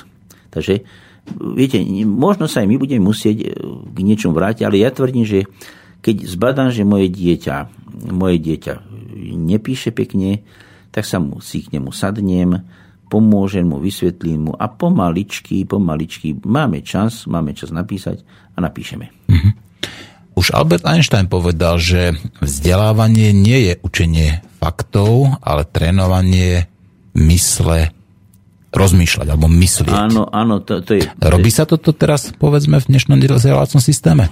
Čo, sú vše, vo všeobecnosti, ja by som bol optimista, že sa teda aspoň dek, deklaratívne sa myslieť učí, a sú učitelia, ktorí, ktorým na, svojich, na ich žiakoch záleží a tí určite učia myslieť. To je, to, je, to, je, to je proste celá armáda učiteľov, ktorí napriek podmienkám, ktoré majú, je to pre nich učiteľstvo je povolanie, tak tú svoju prácu robia tak, že učia myslieť.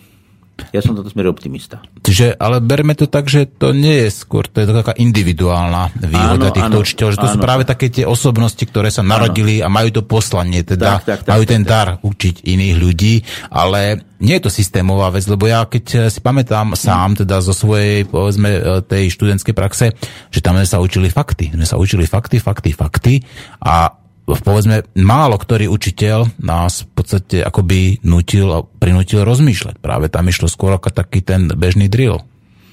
No, veď to, to je to, že proste teda, že, ale že ten, kto nutí rozmýšľať, nedriluje, mm-hmm. tak záleží mu na tom, že čo vychová. Lebo produkt, povedzme, produkt práce murára je e, stena.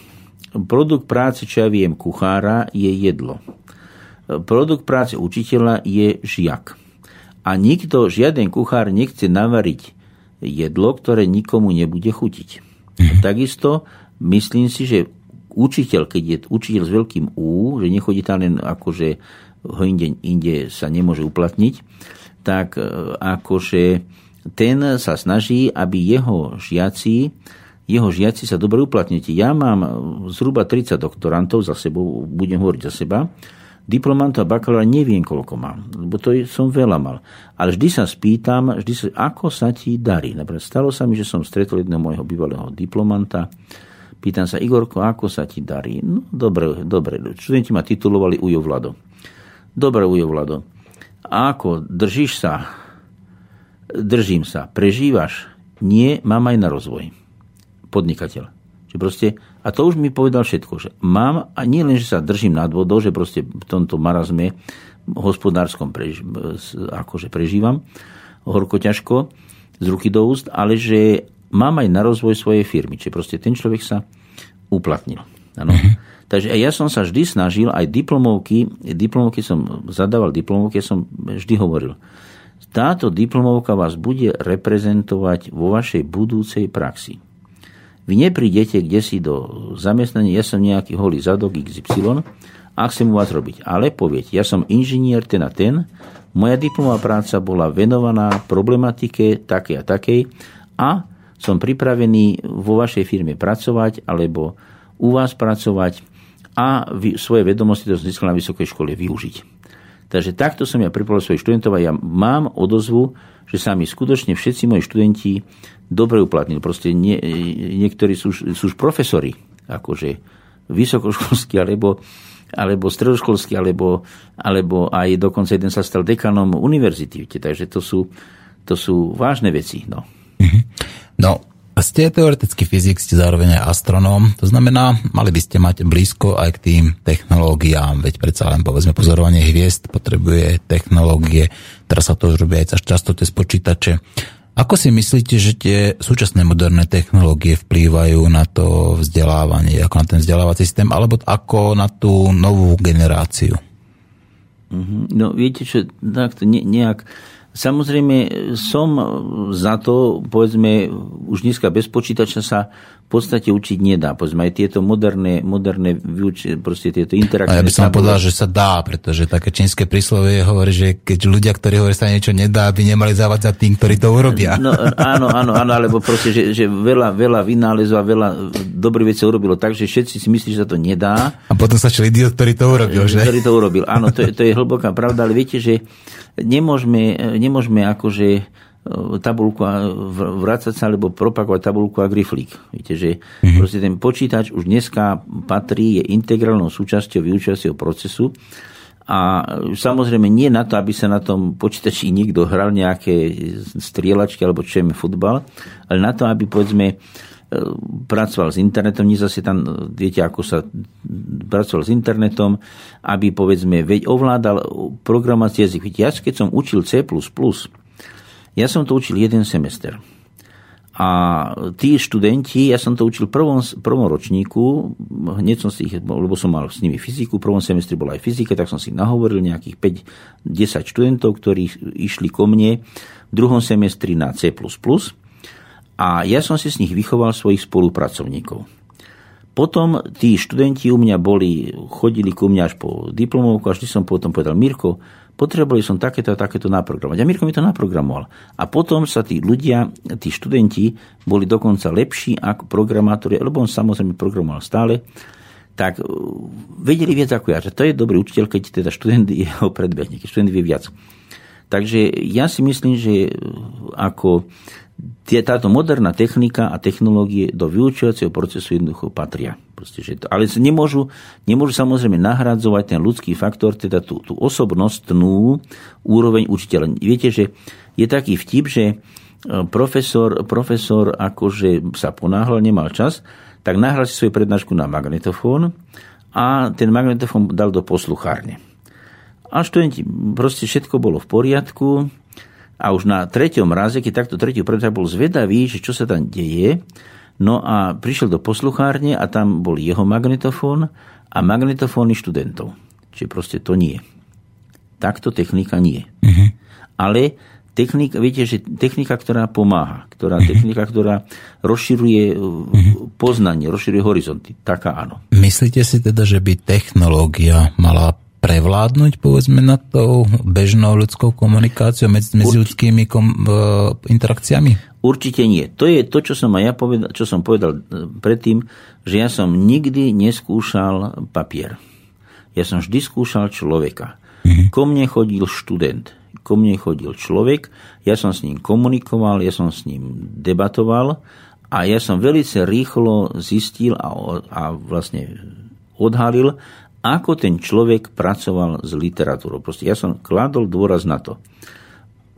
Robte, čo chcete. Určite sa z čoho chcete, ale preboha vás prosím, o tej fyzike si aspoň dačo prečítajte. A za mnou prídite s tým, toto, túto knižku si idem prečítať. Môžete, samozrejme, ja som mal napísané skriptá, kolegyne mali napísané, kolegovia mali napísané skriptá. Vyberte si knihu, ktorú si prečítate vy.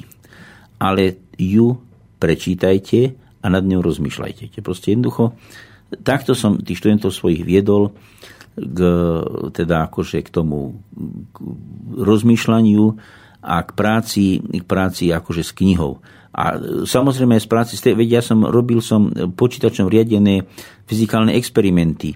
Potom som robil, povedzme, však tomograf sa dá riadiť len počítačom. Takže ja ten, tie počítače som využíval veľmi široko, aj som ich doporučoval ale nenahrádzať. Mm-hmm. Nenahrádzať človeka, nenahrádzať kontakt mm-hmm. učiteľa a študenta. No v tomto jednoznačne teda súhlasí s vami aj už nebohy teda Albert Einstein, ktorý povedal, bojím sa dňa, keď technológia prevládne nad našimi ľudskými interakciami, svet bude mať generáciu idiotov. No tak to, to by bolo určite tak. To by bolo. No ale ja sa bávam, že ono ten trend už takto nastavený je, pretože už teraz vidíme, že už tí mladí teraz komunikujú viacej, povedzme cez tie sociálne siete, ako, alebo cez tie rôzne počítače a tak ďalej, ako bežne.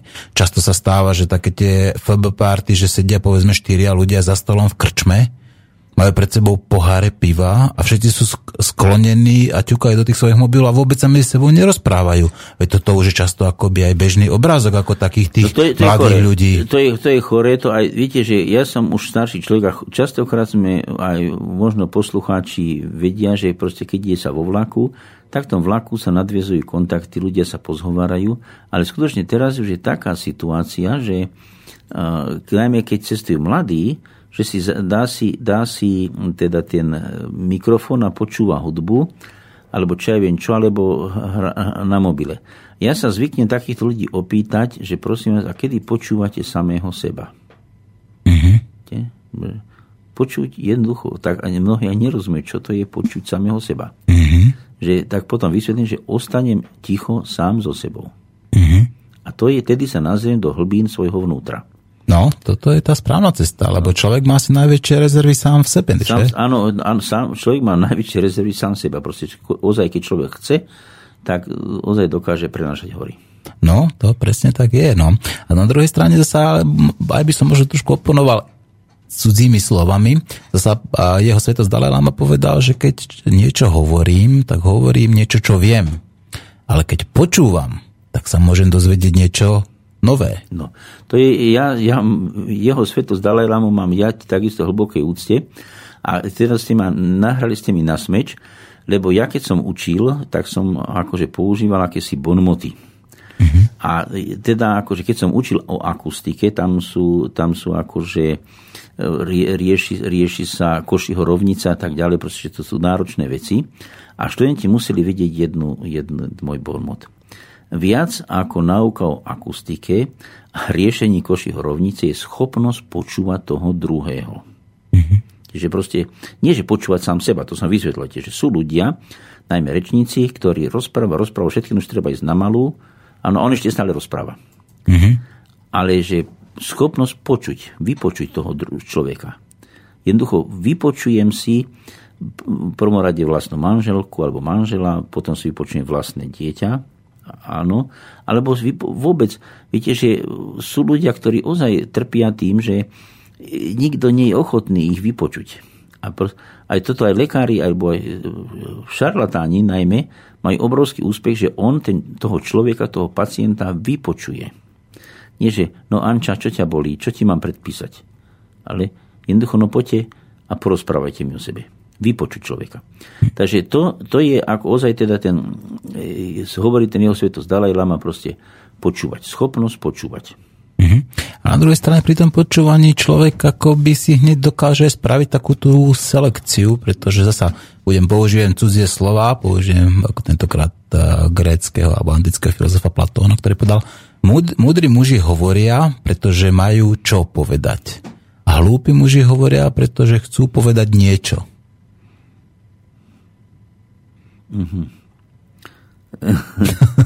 no, Takže, viete, ale áno, hovoriť, hovoriť. Ale ja zdôrazňujem, že priori, pred, pred, akože, poču, pred hovorením je počúvať. Mm-hmm. Počúvať človeka, ktorý vedľa mňa žije, ktorý mi je blízky. Toto je, to je o komunikácii, že proste nie len ja, áno, ale aj ty.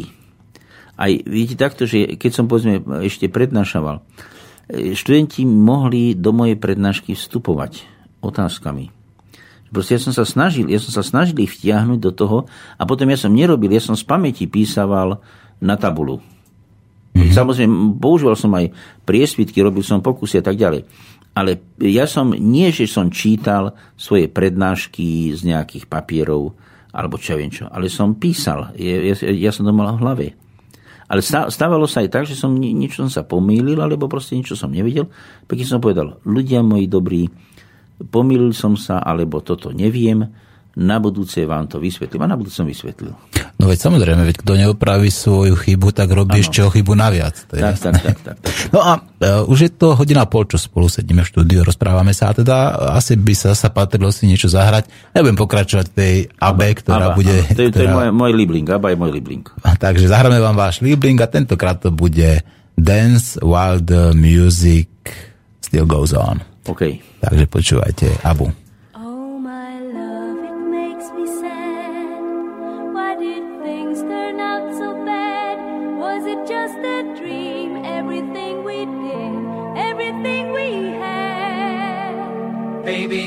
One more dance while the music still goes on. Don't think about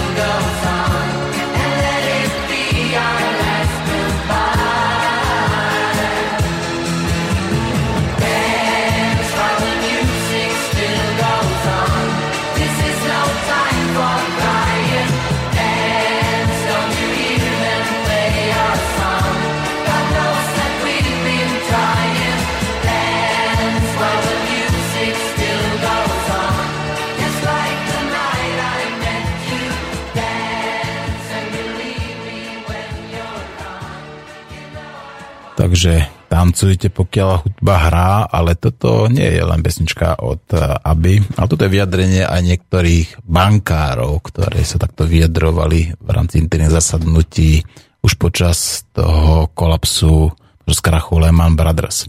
Ale nebudeme sa baviť teraz ani o AB, ani o Lehman Brothers, ani o kolapse, ale budeme sa baviť o tej debilizácii našej spoločnosti, ktorá začína pri našich deťoch a končí pri nás samotných. A bavíme sa dnes nenásilnom antiteroristom s zácným hostom, ktorým je docent doktor Vladimír Bahil, kandidát vied, ktorý tu sedí so mnou v štúdiu a hovorí svoje skúsenosti, kľudne to poviem, z 30-ročnej praxe vo vzdelávaní slovenských študentov. Myslíte si, že debilizácia, ktorú takto už nepokryte nazývame, sa začne prejavovať, povedzme, a už sa prejavuje teraz, už to vidíme, že píšu mi teraz, povedzme, naši poslucháči sa prejavuje na tých našich deťoch. A tá debilizácia, ako dlho bude ešte, povedzme, mať vplyv na tú našu spoločnosť? Kedy sa začne tá naša spoločnosť zasa meniť, povedzme, k tomu pozitívnemu. Máte nejaký taký prognostický odhad? To, ne, nemám, skutočne ne, neviem to odhadnúť toto, ale viete, to sa musí akože skončiť a jakási hodnotová dezorientácia spoločnosti. Proste čo, čo, aké si priority. A viete, v tomto smere médiá zohrávajú veľmi negatívnu úlohu, lebo ako sa povedalo stokrát opakovaná lož sa stáva pravdou, ale že ja si myslím, že v prvom rade rodičia a táto nastupujúca generácia si uvedomí a uvedomuje, čo je skutočnou hodnotou. Že skutočnou hodnotou je akože, povedzme, priateľstvo, obeta, schopnosť urobiť niečo pre toho druhého. Schopnosť urobiť niečo dokonca pre samého seba pre svoje zdravie.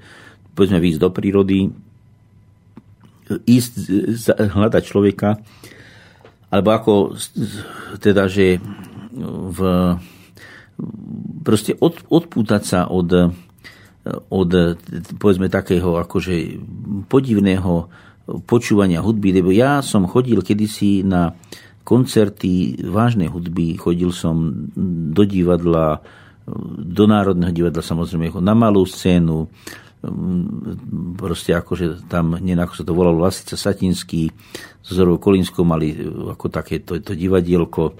Tam som chodil, proste ja som kultúrne žil, ale rozhodne si nepredstavím pod kultúrou to, že ja budem e, mať na ušiach nejaké sluchadlá a budem počúvať, počúvať hudbu, alebo že budem e, pozerať doma televízor a to je, to je kultúra. To není kultúra. To je mhm. kultúra. No, to je paralizovanie spoločnosti. No, pán docent, prišli nám tu už aj otázky od našich poslucháčov a ja som veľmi rád teda, že bez môjho vyzvania nám posielajú otázky na pána docenta. Milí poslucháči, samozrejme pokračujte, kľudne pošlite ďalšie otázky, prípadne aj zatelefonujte na notoricky známe telefónne číslo. Prvá otázka je od Ivana Korunda, ktorý je trošku dlhšia, ale prečítam ju celú. Skončil som Vysokú školu Technickú univerzitu, postgraduál na Ekonomickej univerzite Schulung na univerzite Johanna von Keplera v Linci a po mnohých rokoch praxe môžem povedať. Hodnotenie úrovne univerzít je veľmi tenký ľad. Veľmi keď, tenký ľad. Keď sa porovnávam s mojimi spolužiakmi, tak mnohí boli v praxi dosť dole, áno, zo pár aj vyššie a chcem povedať, že to, čo si každý z nás dokáže zobrať zo štúdia do života a ako s tým naloží, je obrovský rozdiel. A tak aké sú kritériá? Sú objektívne merateľné, či sú to len emócie? Dnes je učiteľstvo biznis. Musím udržať decka v laviciach, inak nebudem mať koho učiť a budem nezamestnaný. Demotivácia ako hrom v zátvorke. Rivalita vo vzdelávaní je ako remeň. Blby vyhrávajú, je ich väčšina. Mal som ponuku na doškolovanie technikov stavebníctvo, Vybrali si ma po dosť podrobnom výbere, referenciách, skúsenostiach a prišla hodina pravdy. Musíte mať prax vo vyučovaní. Systém, uvedte, koľko rokov ste učili, kde a čo za posledných x rokov. No, nemákol som. Nepomohlo ani to, že som v minulosti učil a dokonca bol aj nejaký ten rok ako riaditeľ strednej školy, radil som nejaké stavby aj v zahraničí. Oni Učiteľkovia potrebovali svoje kšefty, čiže nezáleží na praxi, skúsenosti a dosiahnutých výsledkoch, ale teoretici stále len učiaci bez žiadnej praxi to poriadne devastujú. Prejavil som to po školeniach s niekoľkými frekventantmi a ani to nebudem komentovať. Knižné vedomosti bez reálnej aplikácie v praxi. No hrúza, čo sa bude diať v praxi. Toto nám píše Ivan Korund. Čo si myslíte o tom? No. Sú tak, také veľké rozdiely stále medzi tým uh, vzdelávaním a to praxou, ako to bolo aj za socializmu, to sa rozprávalo stále. No tak takto, toto nie je nič nové pod slnkom. Áno. Lebo svojho času Alberta Einsteina prija- nemohli ho nikde prijať na žiadnu vysokú školu učiteľca. Veľmi sa snažil a písal ozaj ponižujúce listy. A prijali ho nakoniec na českú techniku v Nemecku, ale to len preto, že jeho platové požiadavky boli takmer nulové. Proste, on jednoducho sa chcel dostať a ostatní mali náro, pomerne náročné platové požiadavky a on platové požiadavky nemal chudák.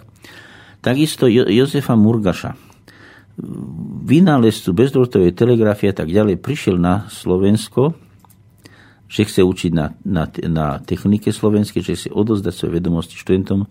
Odpoveď bola, nelze uhovieti.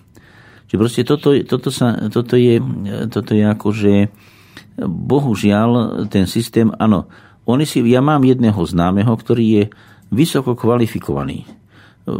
Píše knihy, astronom je to. Nemôže sa na Slovensku zamestnať, lebo, lebo sa, lebo, lebo. Takisto ja som sa, keď som ešte bol, ešte som bol vo výrobe, tak som sa hlásil do jednej inštitúcie ako astronom. Od školároch som sa dozvedel, však ľudí, všetci ľudia všetko vedia, že sa o mne vyjadrili, no my takého mudrého tu nepotrebujeme a neprijali ma jednoducho. Čiže proste toto je, toto je ako dosť, tá, takéto podrazníctvo a povedal by som zápecníctvo a malosť je nič nové. Proste to jednoducho, ale, ale netreba, sa, netreba sa nechať znechutiť. Treba sa nechať znechutiť, treba ísť ďalej a čas, akože viete, ako ako, ako hovorí básnik, akože čas še mne ní i čas si k vítězství on vede pravdu, co sto vie kús houbník, hodlalo zvrtné doba. To je, to je takisto Slavicera. Mm-hmm. No a ďalšia otázka je od Luba z Viedne. Na začiatku ste začínali s tým, že treba vedieť na spameť a zrazu koniec relácie treba učiť rozmýšľať. Ako to teda vlastne je? Jedno s druhým. Jedno s druhým. Pred chvíľou, pred chvíľou som zarecitoval e, Slávy Cera, lebo čo ja viem, či ja môžem bez problémov recitovať aj iné veci, ale že viete, jedno s druhým proste, že ja som mojim študentom hovoril, nie že na spameť vedieť. Predstavte si, že e, máte šoferský, máte šo, vodičský preukaz. Teraz vy neviete e, kryžovatky. A ako idete do kryžovatky? Takže máte pred sebou na palubnej doske položenú tú príručku, áno, a tam si nalistujete kryžovatku a pozriete, ako to je a idete. Nie, vy to máte v hlave. Čiže sú veci, ktoré treba mať v hlave, bez toho nejde, ale, ale s tou hlavou treba rozmýšľať. V hlave máme akože pamäťové buňky a aj teda buňky, ktoré tie myšlenie, tie poznatky spájajú a teda k tomu hovoríme rozmýšľanie. Čiže jedno s druhým. Presne tak, tak samozrejme sú veci, ktoré sa treba naučiť na spameť. To napríklad, ak chce človek recitovať básničku, tak lepšie, keď ju vie na spameť, samozrejme, pretože tam ju dokážeš, povedzme, preči, precítiť lepšie. Piesne, detto a tak ďalej sú veci, ktoré No, treba no, no, no, no. ale principiálne je treba vedieť rozmýšľať. To je Áno, určite... to, to je principiálne. Celkom. Tak. Viete, ešte, ešte takto po, poznamenám, že mňa môj, môj, učiteľ, môj učiteľ, profesor Vanovič, ten mi hovoril, ten hovoril, Vanovič, čo, ktorí poznali, poznali Vanoviča ešte, tak vedeli, vedia, ako prednáša Vanovič.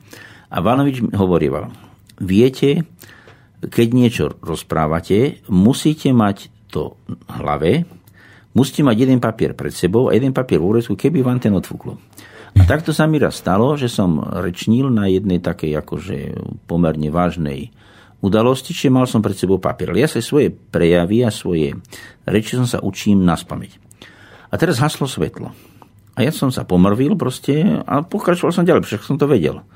A po, po prednáške prišli za mnou ako poslucháči a pýtali sa ma, pán docent, a kde ste mali svetlo? No ja som svetlo nemal. Ako je to, a ako je to možné, že ste, tak ako vy teda, ako je možné, že ste ďalej rozprávali? No lebo ja som to, sa, e, svoj prejav som vedel na spameť.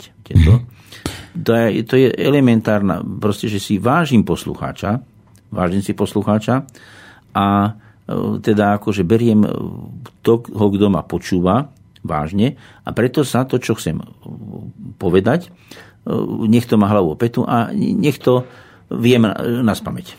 Áno, a toto je tiež odpoveď ako pre toho Luba z Viedne, že áno, teda dúfam, niektoré dúfam. veci by sa človek ako mal učiť na spameť. A ja by som znova použil takú citáciu od Alberta Einsteina. Nikdy sa neuž na spameť niečo, čo si môžeš vyhľadať. A máme ďalší telefón, takže ja to zdvihnem. Áno. A my sme jedno, počujeme sa. Dobrý deň, tu je Rudo z Považskej Veľmi sympatický pán doktor, veľmi prejavom, ja som starší pán od neho, absolvoval som tie vysokú školu a chcel by som sa na dve otázky opýtať, alebo dve veci, keby pán doktor e, nejak svoj názor povedal, či ma, ako, či ma podporí v tom. No, prvá otázka. Keď som študoval, ja som nikdy neodpisoval z ťaháku. Mne sa možno ten ťahák nechcelo robiť, ale ja som sa e, najradšej tešil z toho, keď som tú skúšku urobil na základe svojho vlastného premýšľania.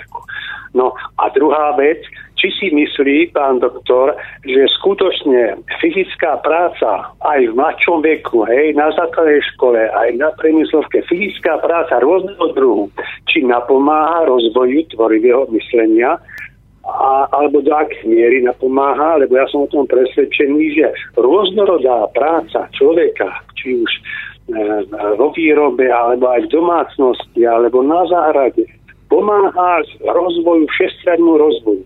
A ešte tretiu vec som si spomenul. Úplne moje sympatie, pán doktor, pretože aj ja viem zarecitovať niekoľko minútové úryvky z básnic rôznych, či z českej poezie, či slovenskej, či Sládkoviča. A to mi dodáva takú istotu, že vo svojom veku ešte e, dokážem uplatňovať ako tak svoju pamäť, logiku a názor. Ďakujem vám pekne a prajem úspešné Aj vám Prajeme pekný deň. Dáme si spoločne uh, Hviezdoslava Haníkovú ženu. Pozdravujem vás, lesy hory, z tej duše pozdravujem vás. Na skvári z skvári z mori, zrak jeho urknul, zmámila lož, ohlušila presila. Vy k žitiu privediete zas, vy vzkriesite, vy zotavíte z jatrivých vyliečite rán, opravdu, priamom bratskom cíte a tak ďalej a tak ďalej. No, je to krásne, nádherné. a toto sú veci, ktoré sa človek musí naučiť na spameť, aby ľubo zviedne vedel, áno? Áno, a to aj, aj to poznáša ducha. No ináč takto, viete, ja som, je, u mňa bolo vylúčené mať ťahák, pretože pre mňa, viete, takto, ja som sa častokrát mojich študentov spýtoval, povedzte mi, prečo, prečo som ja robil skúšky zvyčajne, na, teda vždy na prvý termín a zvyčajne za jedna. No tak, že som sa učil figu Borovu. Ja som si svojich učiteľov vážil a pre mňa by bolo hambou skúšku neurobiť. Takže ja som ťaháky nepotreboval, nepoužíval som ťaháky. Jednoducho, ja, ja som sa učil. Ja som sa ozaj poctivo, poctivo učil, ale na druhej strane, že tiež napríklad keď sme mali deskriptívu, tak, že ja som bol, e, deskriptívu som mal veľmi rád a robil som písomky, keď bola písomka, tak som robil e, písomku slečná vedľa mňa. Tak si ko mne sadali sleční moje spolužiačky, aby sa mi mohol pomôcť. No a čo sa týka teda akože toho, tej práce duš, fyzickej, viete, ja sústavne fyzicky pracujem a povedzme aj tie moje vnúčatá vediem, či, tu, čo ich mám tu, tak k Julínku vediem k fotografovaniu, Zuzka Barborka k vyrezávaniu, ako prejavila záujem o vyrezávanie z dreva, tak Starky okamžite kúpil nástroje, zohnal drevo, dieťa vyrezáva, robí srdiečka a tak ďalej. Proste vyrezáva. Vnúk takisto povedal, on, on chce on chce akože sa venovať chémii, tak Starky kúpil a zohnal, zohnal mikroskop a dieťa pozoruje muchy, pozoruje vodu a tak ďalej. Čiže proste takéto, ale povedzme, chodia mi, chodia mi pomáhať, eh, chod na záhradu, hovorím, detičky, poďte sa so mnou troška pohrať a idú sa pohrať akože senomi pohrabu a tak burinu vyplývajú. Alebo povedzme, pokazila sa otcovi sekera, no pre mňa by nie, nebol problém dať nové porisko. Ale ja som povedal, Filipko, ty uro porisko. A urobil porisko. Mm-hmm. Takže fyzická práca, manuálna práca ctí človeka. Ja som sa nikdy za manuálnu prácu nehambil, vždy som ju robil, povedal by som, tak ako každú robotu. Mm-hmm. No, neviem, či mám ešte na linke poslucháča, alebo už nám zložil. Ja som na linke a ja to teda- počujem a súhlasím a ďakujem moc krát. A lúčime sa s vami aj my pekne ďakujeme za vašu, za, za to, že zatelefonovali. Pekný deň. No a máme tu ďalšie otázky, ktoré ešte aj pribúdajú, tak poďme ďalej. Asi ani nestiem všetky odpovedať, takže idem rýchlo na to. Prekrásne popoludne všetkým bytostiam. Úvodom chcem veľmi poďakovať za osobné a poučné príbehy zo života milého a uvedomelého pána docenta doktora Vladimíra Bahila CSC. Zamýšľam sa pri vašej spoločnej relácii a, preto by som rád s láskou úctou opýtal. Koľko percent z učiva, ktoré sa naučili v absolvovaných školách, vyuči, využívať dnes pán Bahil vo svojej záhradke? Aha. Zaujímavá otázka.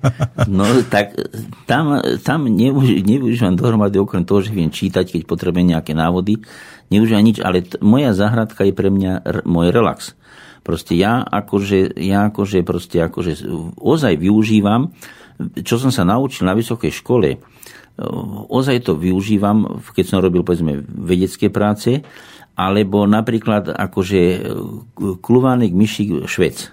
To bola učebnica ma- matematiky, teda to, ktorá mala spolu asi 800 strán. A ja, keď povedzme niečo robím, tak si e, vraciam sa k tejto, tejto učebnici. Povedzme taký Lebegov integrál, ktorý sme my na vysokej škole nemali, som naštudoval veľmi ťažko. Lebo Ale v záhradke ho nevyužijete. v záhradke nevyužíval, ale proste využíval som Lebegov integrál, som využíval pri, pri akože modelovaní, modelovaní vnútornej štruktúry hviezd. Mhm. No dobre, a poďme teraz k ďalšej otázke, ktorá možno, že bude tuto také dve antagonistické odpovede budú. A Pali sa pýta, je nutné chodiť do školy? Jo, samozrejme. Mhm. A ja hovorím, že nie. A ja vám poviem prečo. Uh-huh. Ja som videl ten nedávno dokument, kde práve vystupovali pedagógovia, boli to z takej, nie z frankofóne, ale z takej tej španielskej, enklávy, to znamená Brazília, Mexiko, Španielsko a tá ju- Južná Latinská Amerika, kde hovorili o tom vzdelávacom systéme. Je to video dostupné, toto dokumentárny film dostupné vlastne zakázané vzdelávaní.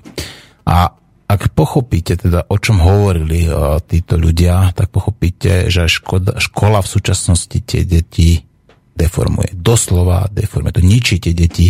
Ja teda, ak dožijem teda a ešte niekedy budem mať nejaké dieťa, nedám ho do školy. To hovorím sveto svete, že ho do školy nedám. Pozrite si to, pán docent, a možno, že aj vy zmeníte názor, veď v podstate dobre viete, že uh, život je zmena a človek môže kedykoľvek zmeniť názor, ak sa, Áno, ak sa áno, dozvie nejaké nové áno. fakty, ktoré sú relevantné a ktoré sú skutočne nejakým spôsobom dôležité a závažné. No, uh, z- Viete, ja, ja, nestíhame... by som, ja by som na to ešte od, odpovedal, by som poznamenal, že ja e, sledoval som a sledujem v prvom rade moje vnúčata, či to je bližšie, a ja môžem povedať, že vo zvolenskej slati, do zvolenskej slatiny, do základnej školy by som dieťa určite dal, pretože viete, že e, kde nadobudnem vzory? G- to, to, to, to aj mne učitelia boli vzorom. Moji učitelia mi boli vzorom. Či už som spomínal toho pána Šmitfajlíka, či už potom povedzme toho profesora Podhorného. Mať jednotku zo slovenčiny u Podhorného to nebolo len tak. Alebo profesor Horvát, ktorý nás učil matematiku, profesor Komara. To boli osobnosti. A e, ako by som ja bol nadobudol vedomosť, viete, že samoukovia objavia Ameriku po jej objavení. To je jednoducho, keď, keď ináč nie, tak ma, ma vzdelávajú rodičia. Áno, ale mm. treba viesť to dieťa. To nemôže, dieťa nemôže byť samorast ako v hore strom. No, z Úrimovým tu vyzváňajú niekoľko telefonátov, ale už to nestihne pravdepodobne vyriešiť. Ale máme tu ešte nejaké zasa postrehy aj z tej skuto- súčasnej praxe. Dobrý deň, píše Štefák, pán Tomáš Štefák. My máme na škole učiteľa, ktorý vyučuje predmet grafické systémy a vyučuje takým spôsobom, že si na svojom notebooku zapol stránku Wikipédie a začal nám z nej diktovať. Na naše otázky, pokiaľ boli, nevedel odpovedať, tento učiteľ má spravené pedagogické minimum. Známky prebiehajú spôsobom, vieš, jedna, spravil si aspoň niečo, dva, nespravil si nič, tri čo sa týka písaného e, písma. A tak mi pripadá, že som jeden z mála v našej triede, ktorý uh, s ním píše. Nevravím, že krasopisne a tak ďalej. O našej škole by sa toho napísať veľa a, a nie len nepodstatné litánie, alebo litánie. Áno. A už je, toto som sa neskoro teda uh, neskoro prečítal, ja sa ospravedlňujem teda, treba to napísať v úvode. Lebo ja to nečítam dopredu, celý ten e-mail sa, prosím, neoslovujte ma môjim menom, písal. Ideme ďalej, no, Palo píše nám, že sú na vine rodičia pravdepodobne. Dobrý deň, no nehnevajte sa, ale učitelia sú profesionáli a rodičia, koľky sú talentovaní rodičia? Nepoviem základné veci naučiť rodič, ale školské veci by mali učiť učitelia a mali by to byť e, toľko kvalifikovaní a povolaní deti učiť. Kto na to nemá, nech ide k lopate. Prepáči za drzosť, ale obyčajný človek je nutený do všelijakých činností, že by musel vyštudovať 100 odborov, aby všetkému vyhovel. Dokonca zákonom určená pomoc pri nehodách, a dobre, že nie na lekárskej úrovni. Kto dokáže, kto nie, a hoci by teóriu vládal na výbornú. Každý má danosti na niečo iné, učiť by mal odborník, ktorý naučí aj toho, kto po vedomestia zrovna netúži. Na tému alternatívnych škôl vám poviem len toľko. Základ by mali by byť jeden a nech sa pár kompetentných odborníkov zamyslí a poradí, čo je najlepšie a čo vylepšiť, lebo za chvíľu už sa ani nedohovoríme. Na východnej na slávnostiach som sa som si pri stánkoch všimol asi 5-ročného chlapca, ktorý zo seba mimovoľne vydával zo seba zvuky strelby, ako keď si niekedy pastier pri ovciach alebo maliar pri práci spieval. Toto nám píše s pozdravom Pavel. Hm. Hm. No bolo to také trošku nesúrodé, ja sa ospravedlňujem, ako uh, trošku tam tie lietal hore dole, aj to vyskleňovanie, ale v každom prípade uh, čo hovoríte? No, čo, hovorí, čo hovorím na toto? Mm. Vedľa mňa vo Zvolenskej Slatine je dom, kde bývajú Romovia. Mm. Títo Romovia majú deti školopovinné, oni častokrát sú z osobitných škôl. Čiže oni ozaj nemôžu to dieťa naučiť malú násobilku. Ale aspoň teda tým, ktorí sú vedľa mňa, záleží na tých ich deťoch a prídu za mnou. Ja som tam v susedstve povedia, sused, prosím vás, vysvetlite Vanesk alebo Mirke, to sú tie deti sa volajú, alebo onemu akože Nikolasovi, to je môj kamarát, taký chlapček, vysvetlite mu e, učivo. A ja vysvetlím. Takže e, samozrejme učiteľ nemôže, teda nie, nie som toho nás, že učiteľ by mal byť detševit. A kto nevie, by nemal učiť. Alebo, ale E, učiť, ale aj práca rodiča je dôležitá. Minimálne tak, že to dieťa povzbudí do učenia. Uh-huh. Nemusí, nemusí rodič vedieť uh-huh. malú alebo násobilku alebo čo nejaké množiny, ale nech povzbudí toho dieťa. To tak, je, to povzbudenie je... je veľmi dobrá vec. Máme je... ďalšieho no. telefonistu, ja som to teraz zdvihol, lebo skutočne veľakrát telefonoval. A my sme jedno, dobrý deň, počujeme sa? Dobrý deň, dobrý deň, prajem. Nech sa páči, predstavte sa nám a povedzte, čo máte za otázku na nášho pán hostia posluchačka z Kremnice. Trošku by som vám rada zamiešala karty. Nech sa páči. Téma dnešnej relácie je školstvo za posledných 30 rokov. Áno. A tak sa vráťme trošku späť do tej základnej školy. Vy už, vy si pamätáte, keď ste chodili do školy na vaše vzdelávanie, na tie školské roky, Samozrejme, dosť ste teraz o tom hovorili, aj váš pán host, pán docent. No, ale ja by som z, rada zamerala pozornosť na jednu skutočnosť, ktorú si je treba uvedomiť, že ako to vlastne v tých dnešných školách prebieha to vyučovanie. Ono to už nie je tak, ako to bolo vola kedy. Prečo? No preto, lebo narastol počet detí s poruchami učenia, autistických detí, ktoré sú zaškolené do normálnej základnej školy. Oni tam patria, samozrejme, že tam patria, nepo, nepatria do inej školy, ale um, musíme sa pýtať, prečo sa to deje. Ja keď som chodila do školy, ja som tiež tak približne asi váš ročník, a keď som chodila do školy, ja si nepamätám vôbec, chodila som v Bratislave, že by sme na škole mali autistické dieťa. Pojem autizmus vtedy bol pre bežnú populáciu temer neznámy. Pozrite sa teraz, koľko je autistických detí. A v Spojených štátoch e, sa robila štúdia, ktorá vykázala 30-percentný nárast autistických detí e, v porovnaní s obdobím spred 30 rokov. To je pre nesmierne vysoký nárast. Ale veľký náraz je aj tu na, Slovensku. A, to, a teraz nehovorím len o autistických deťoch, teraz e, povedzme sú tam ďalšie poruchy učenia, hej. Uh, treba dysgrafia, dyskalkulia, hej, kedy dieťa nedokáže uh, počítať. Um, dys, pri dysgrafii napríklad dieťa by vôbec nezvládalo ten pravopis, ktorý sme sa volá kedy učili my, hej, že my sme mali v rámci jazyka slovenského na prvom stupni, ak si spomínate, pravopis. Mali sme, áno, ho, ho, ho, diktáty. Áno, áno, čiže písalo sa kurzívou, nepísalo sa tlačeným písmom. Áno, áno, normálno, Hej, normálne sa Museli písalo. sme aj diktáty, aj všetko sa písalo kurzívou. Ale dnes napríklad je tak, taký vysoký počet detí, ktorí majú takéto poruchy, ktorí už ani nedokážu kurzívou písať a majú povolené od psychológa písať tlačeným písmom. Prečo asi? No pretože je tam porucha u toho dieťaťa. A teraz sa zamyslíme nad tým, a tu by sme potrebovali možno už ďalších odborníkov k takejto debate, prečo sa to deje. Prečo je taký, po, taký vysoký náraz detí s rôznymi poruchami. Hej.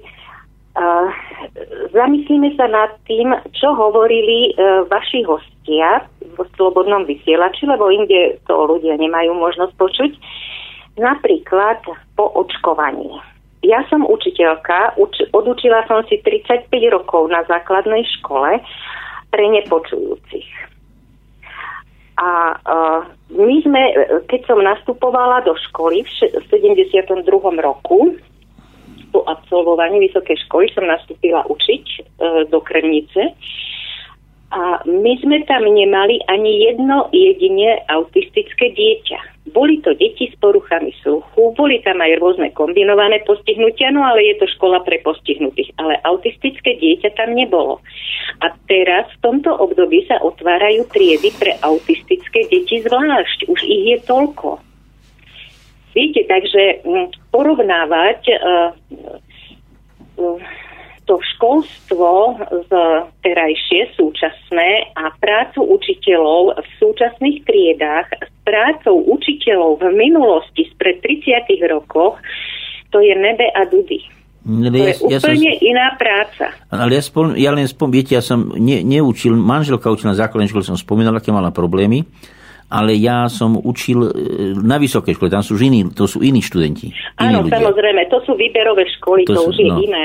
Áno, samozrejme. V každom prípade ale súhlasím s vami, že ten, ten nárast povedzme tých ľudí s rôznymi poruchami učenia a s rôznymi poruch, zdravotnými poruchami je enormný a je to samozrejme na Slovensku, ale musíme uh, s polutovaním povedať, že to je aj v iných krajinách, napríklad aj v Spojených štátoch. No ale zasa s polutovaním takisto musím konštatovať, že náš čas vypršal. Že veľmi pekne ďakujem, že ste sa telefonovala a pevne verím, že ešte niekedy sa e, zapojíte, pretože vaša pra- 35-ročná prax zo školy e, s, s, s nepočujúcimi, ja si myslím, že by bola veľmi zaujímavým námetom, to je vzácne, takže kľudne prídite aj k nám ako do relácie a porozprávajte nám o svojich životných skúsenostiach, ale bohužiaľ teraz vás musím s Majte poďakovaním sa s vami rozlučiť. Krásny deň aj. Do, vám. krásny deň vám do počutia. Dovidenia. Nuž a, a pán docent, vám musím teda poďakovať za to, že ste znova prišli medzi nás a že ste sa znova podelili o svoje životné skúsenosti, ale aj profesionálne skúsenosti z, z pedagogickej činnosti a nebolo ich málo. Ja pevne verím, že poslucháči naši vám budú vďační a že nás budú aj vás naďalej počúvať. Prajem čisté nebo v noci, prajem, aby vás vaši vnúci a vnúčky mali radi tak, ako vás majú a teda nech ste všetci zdraví. Ďakujem, ďakujem, dovidenia. Do počutia. Tak to bol pán docent doktor Bahíl a opakujem milým poslucháčom teda, že ešte dnes o 9. bude relácia, ktorá sa bude volať Vaša voľba a bude sa týkať práve aktuálnej situácie, ktorá si zaslúži to, aby ste si ju vypočuli. Lúčia s vami Martin Urminský. Do počutia.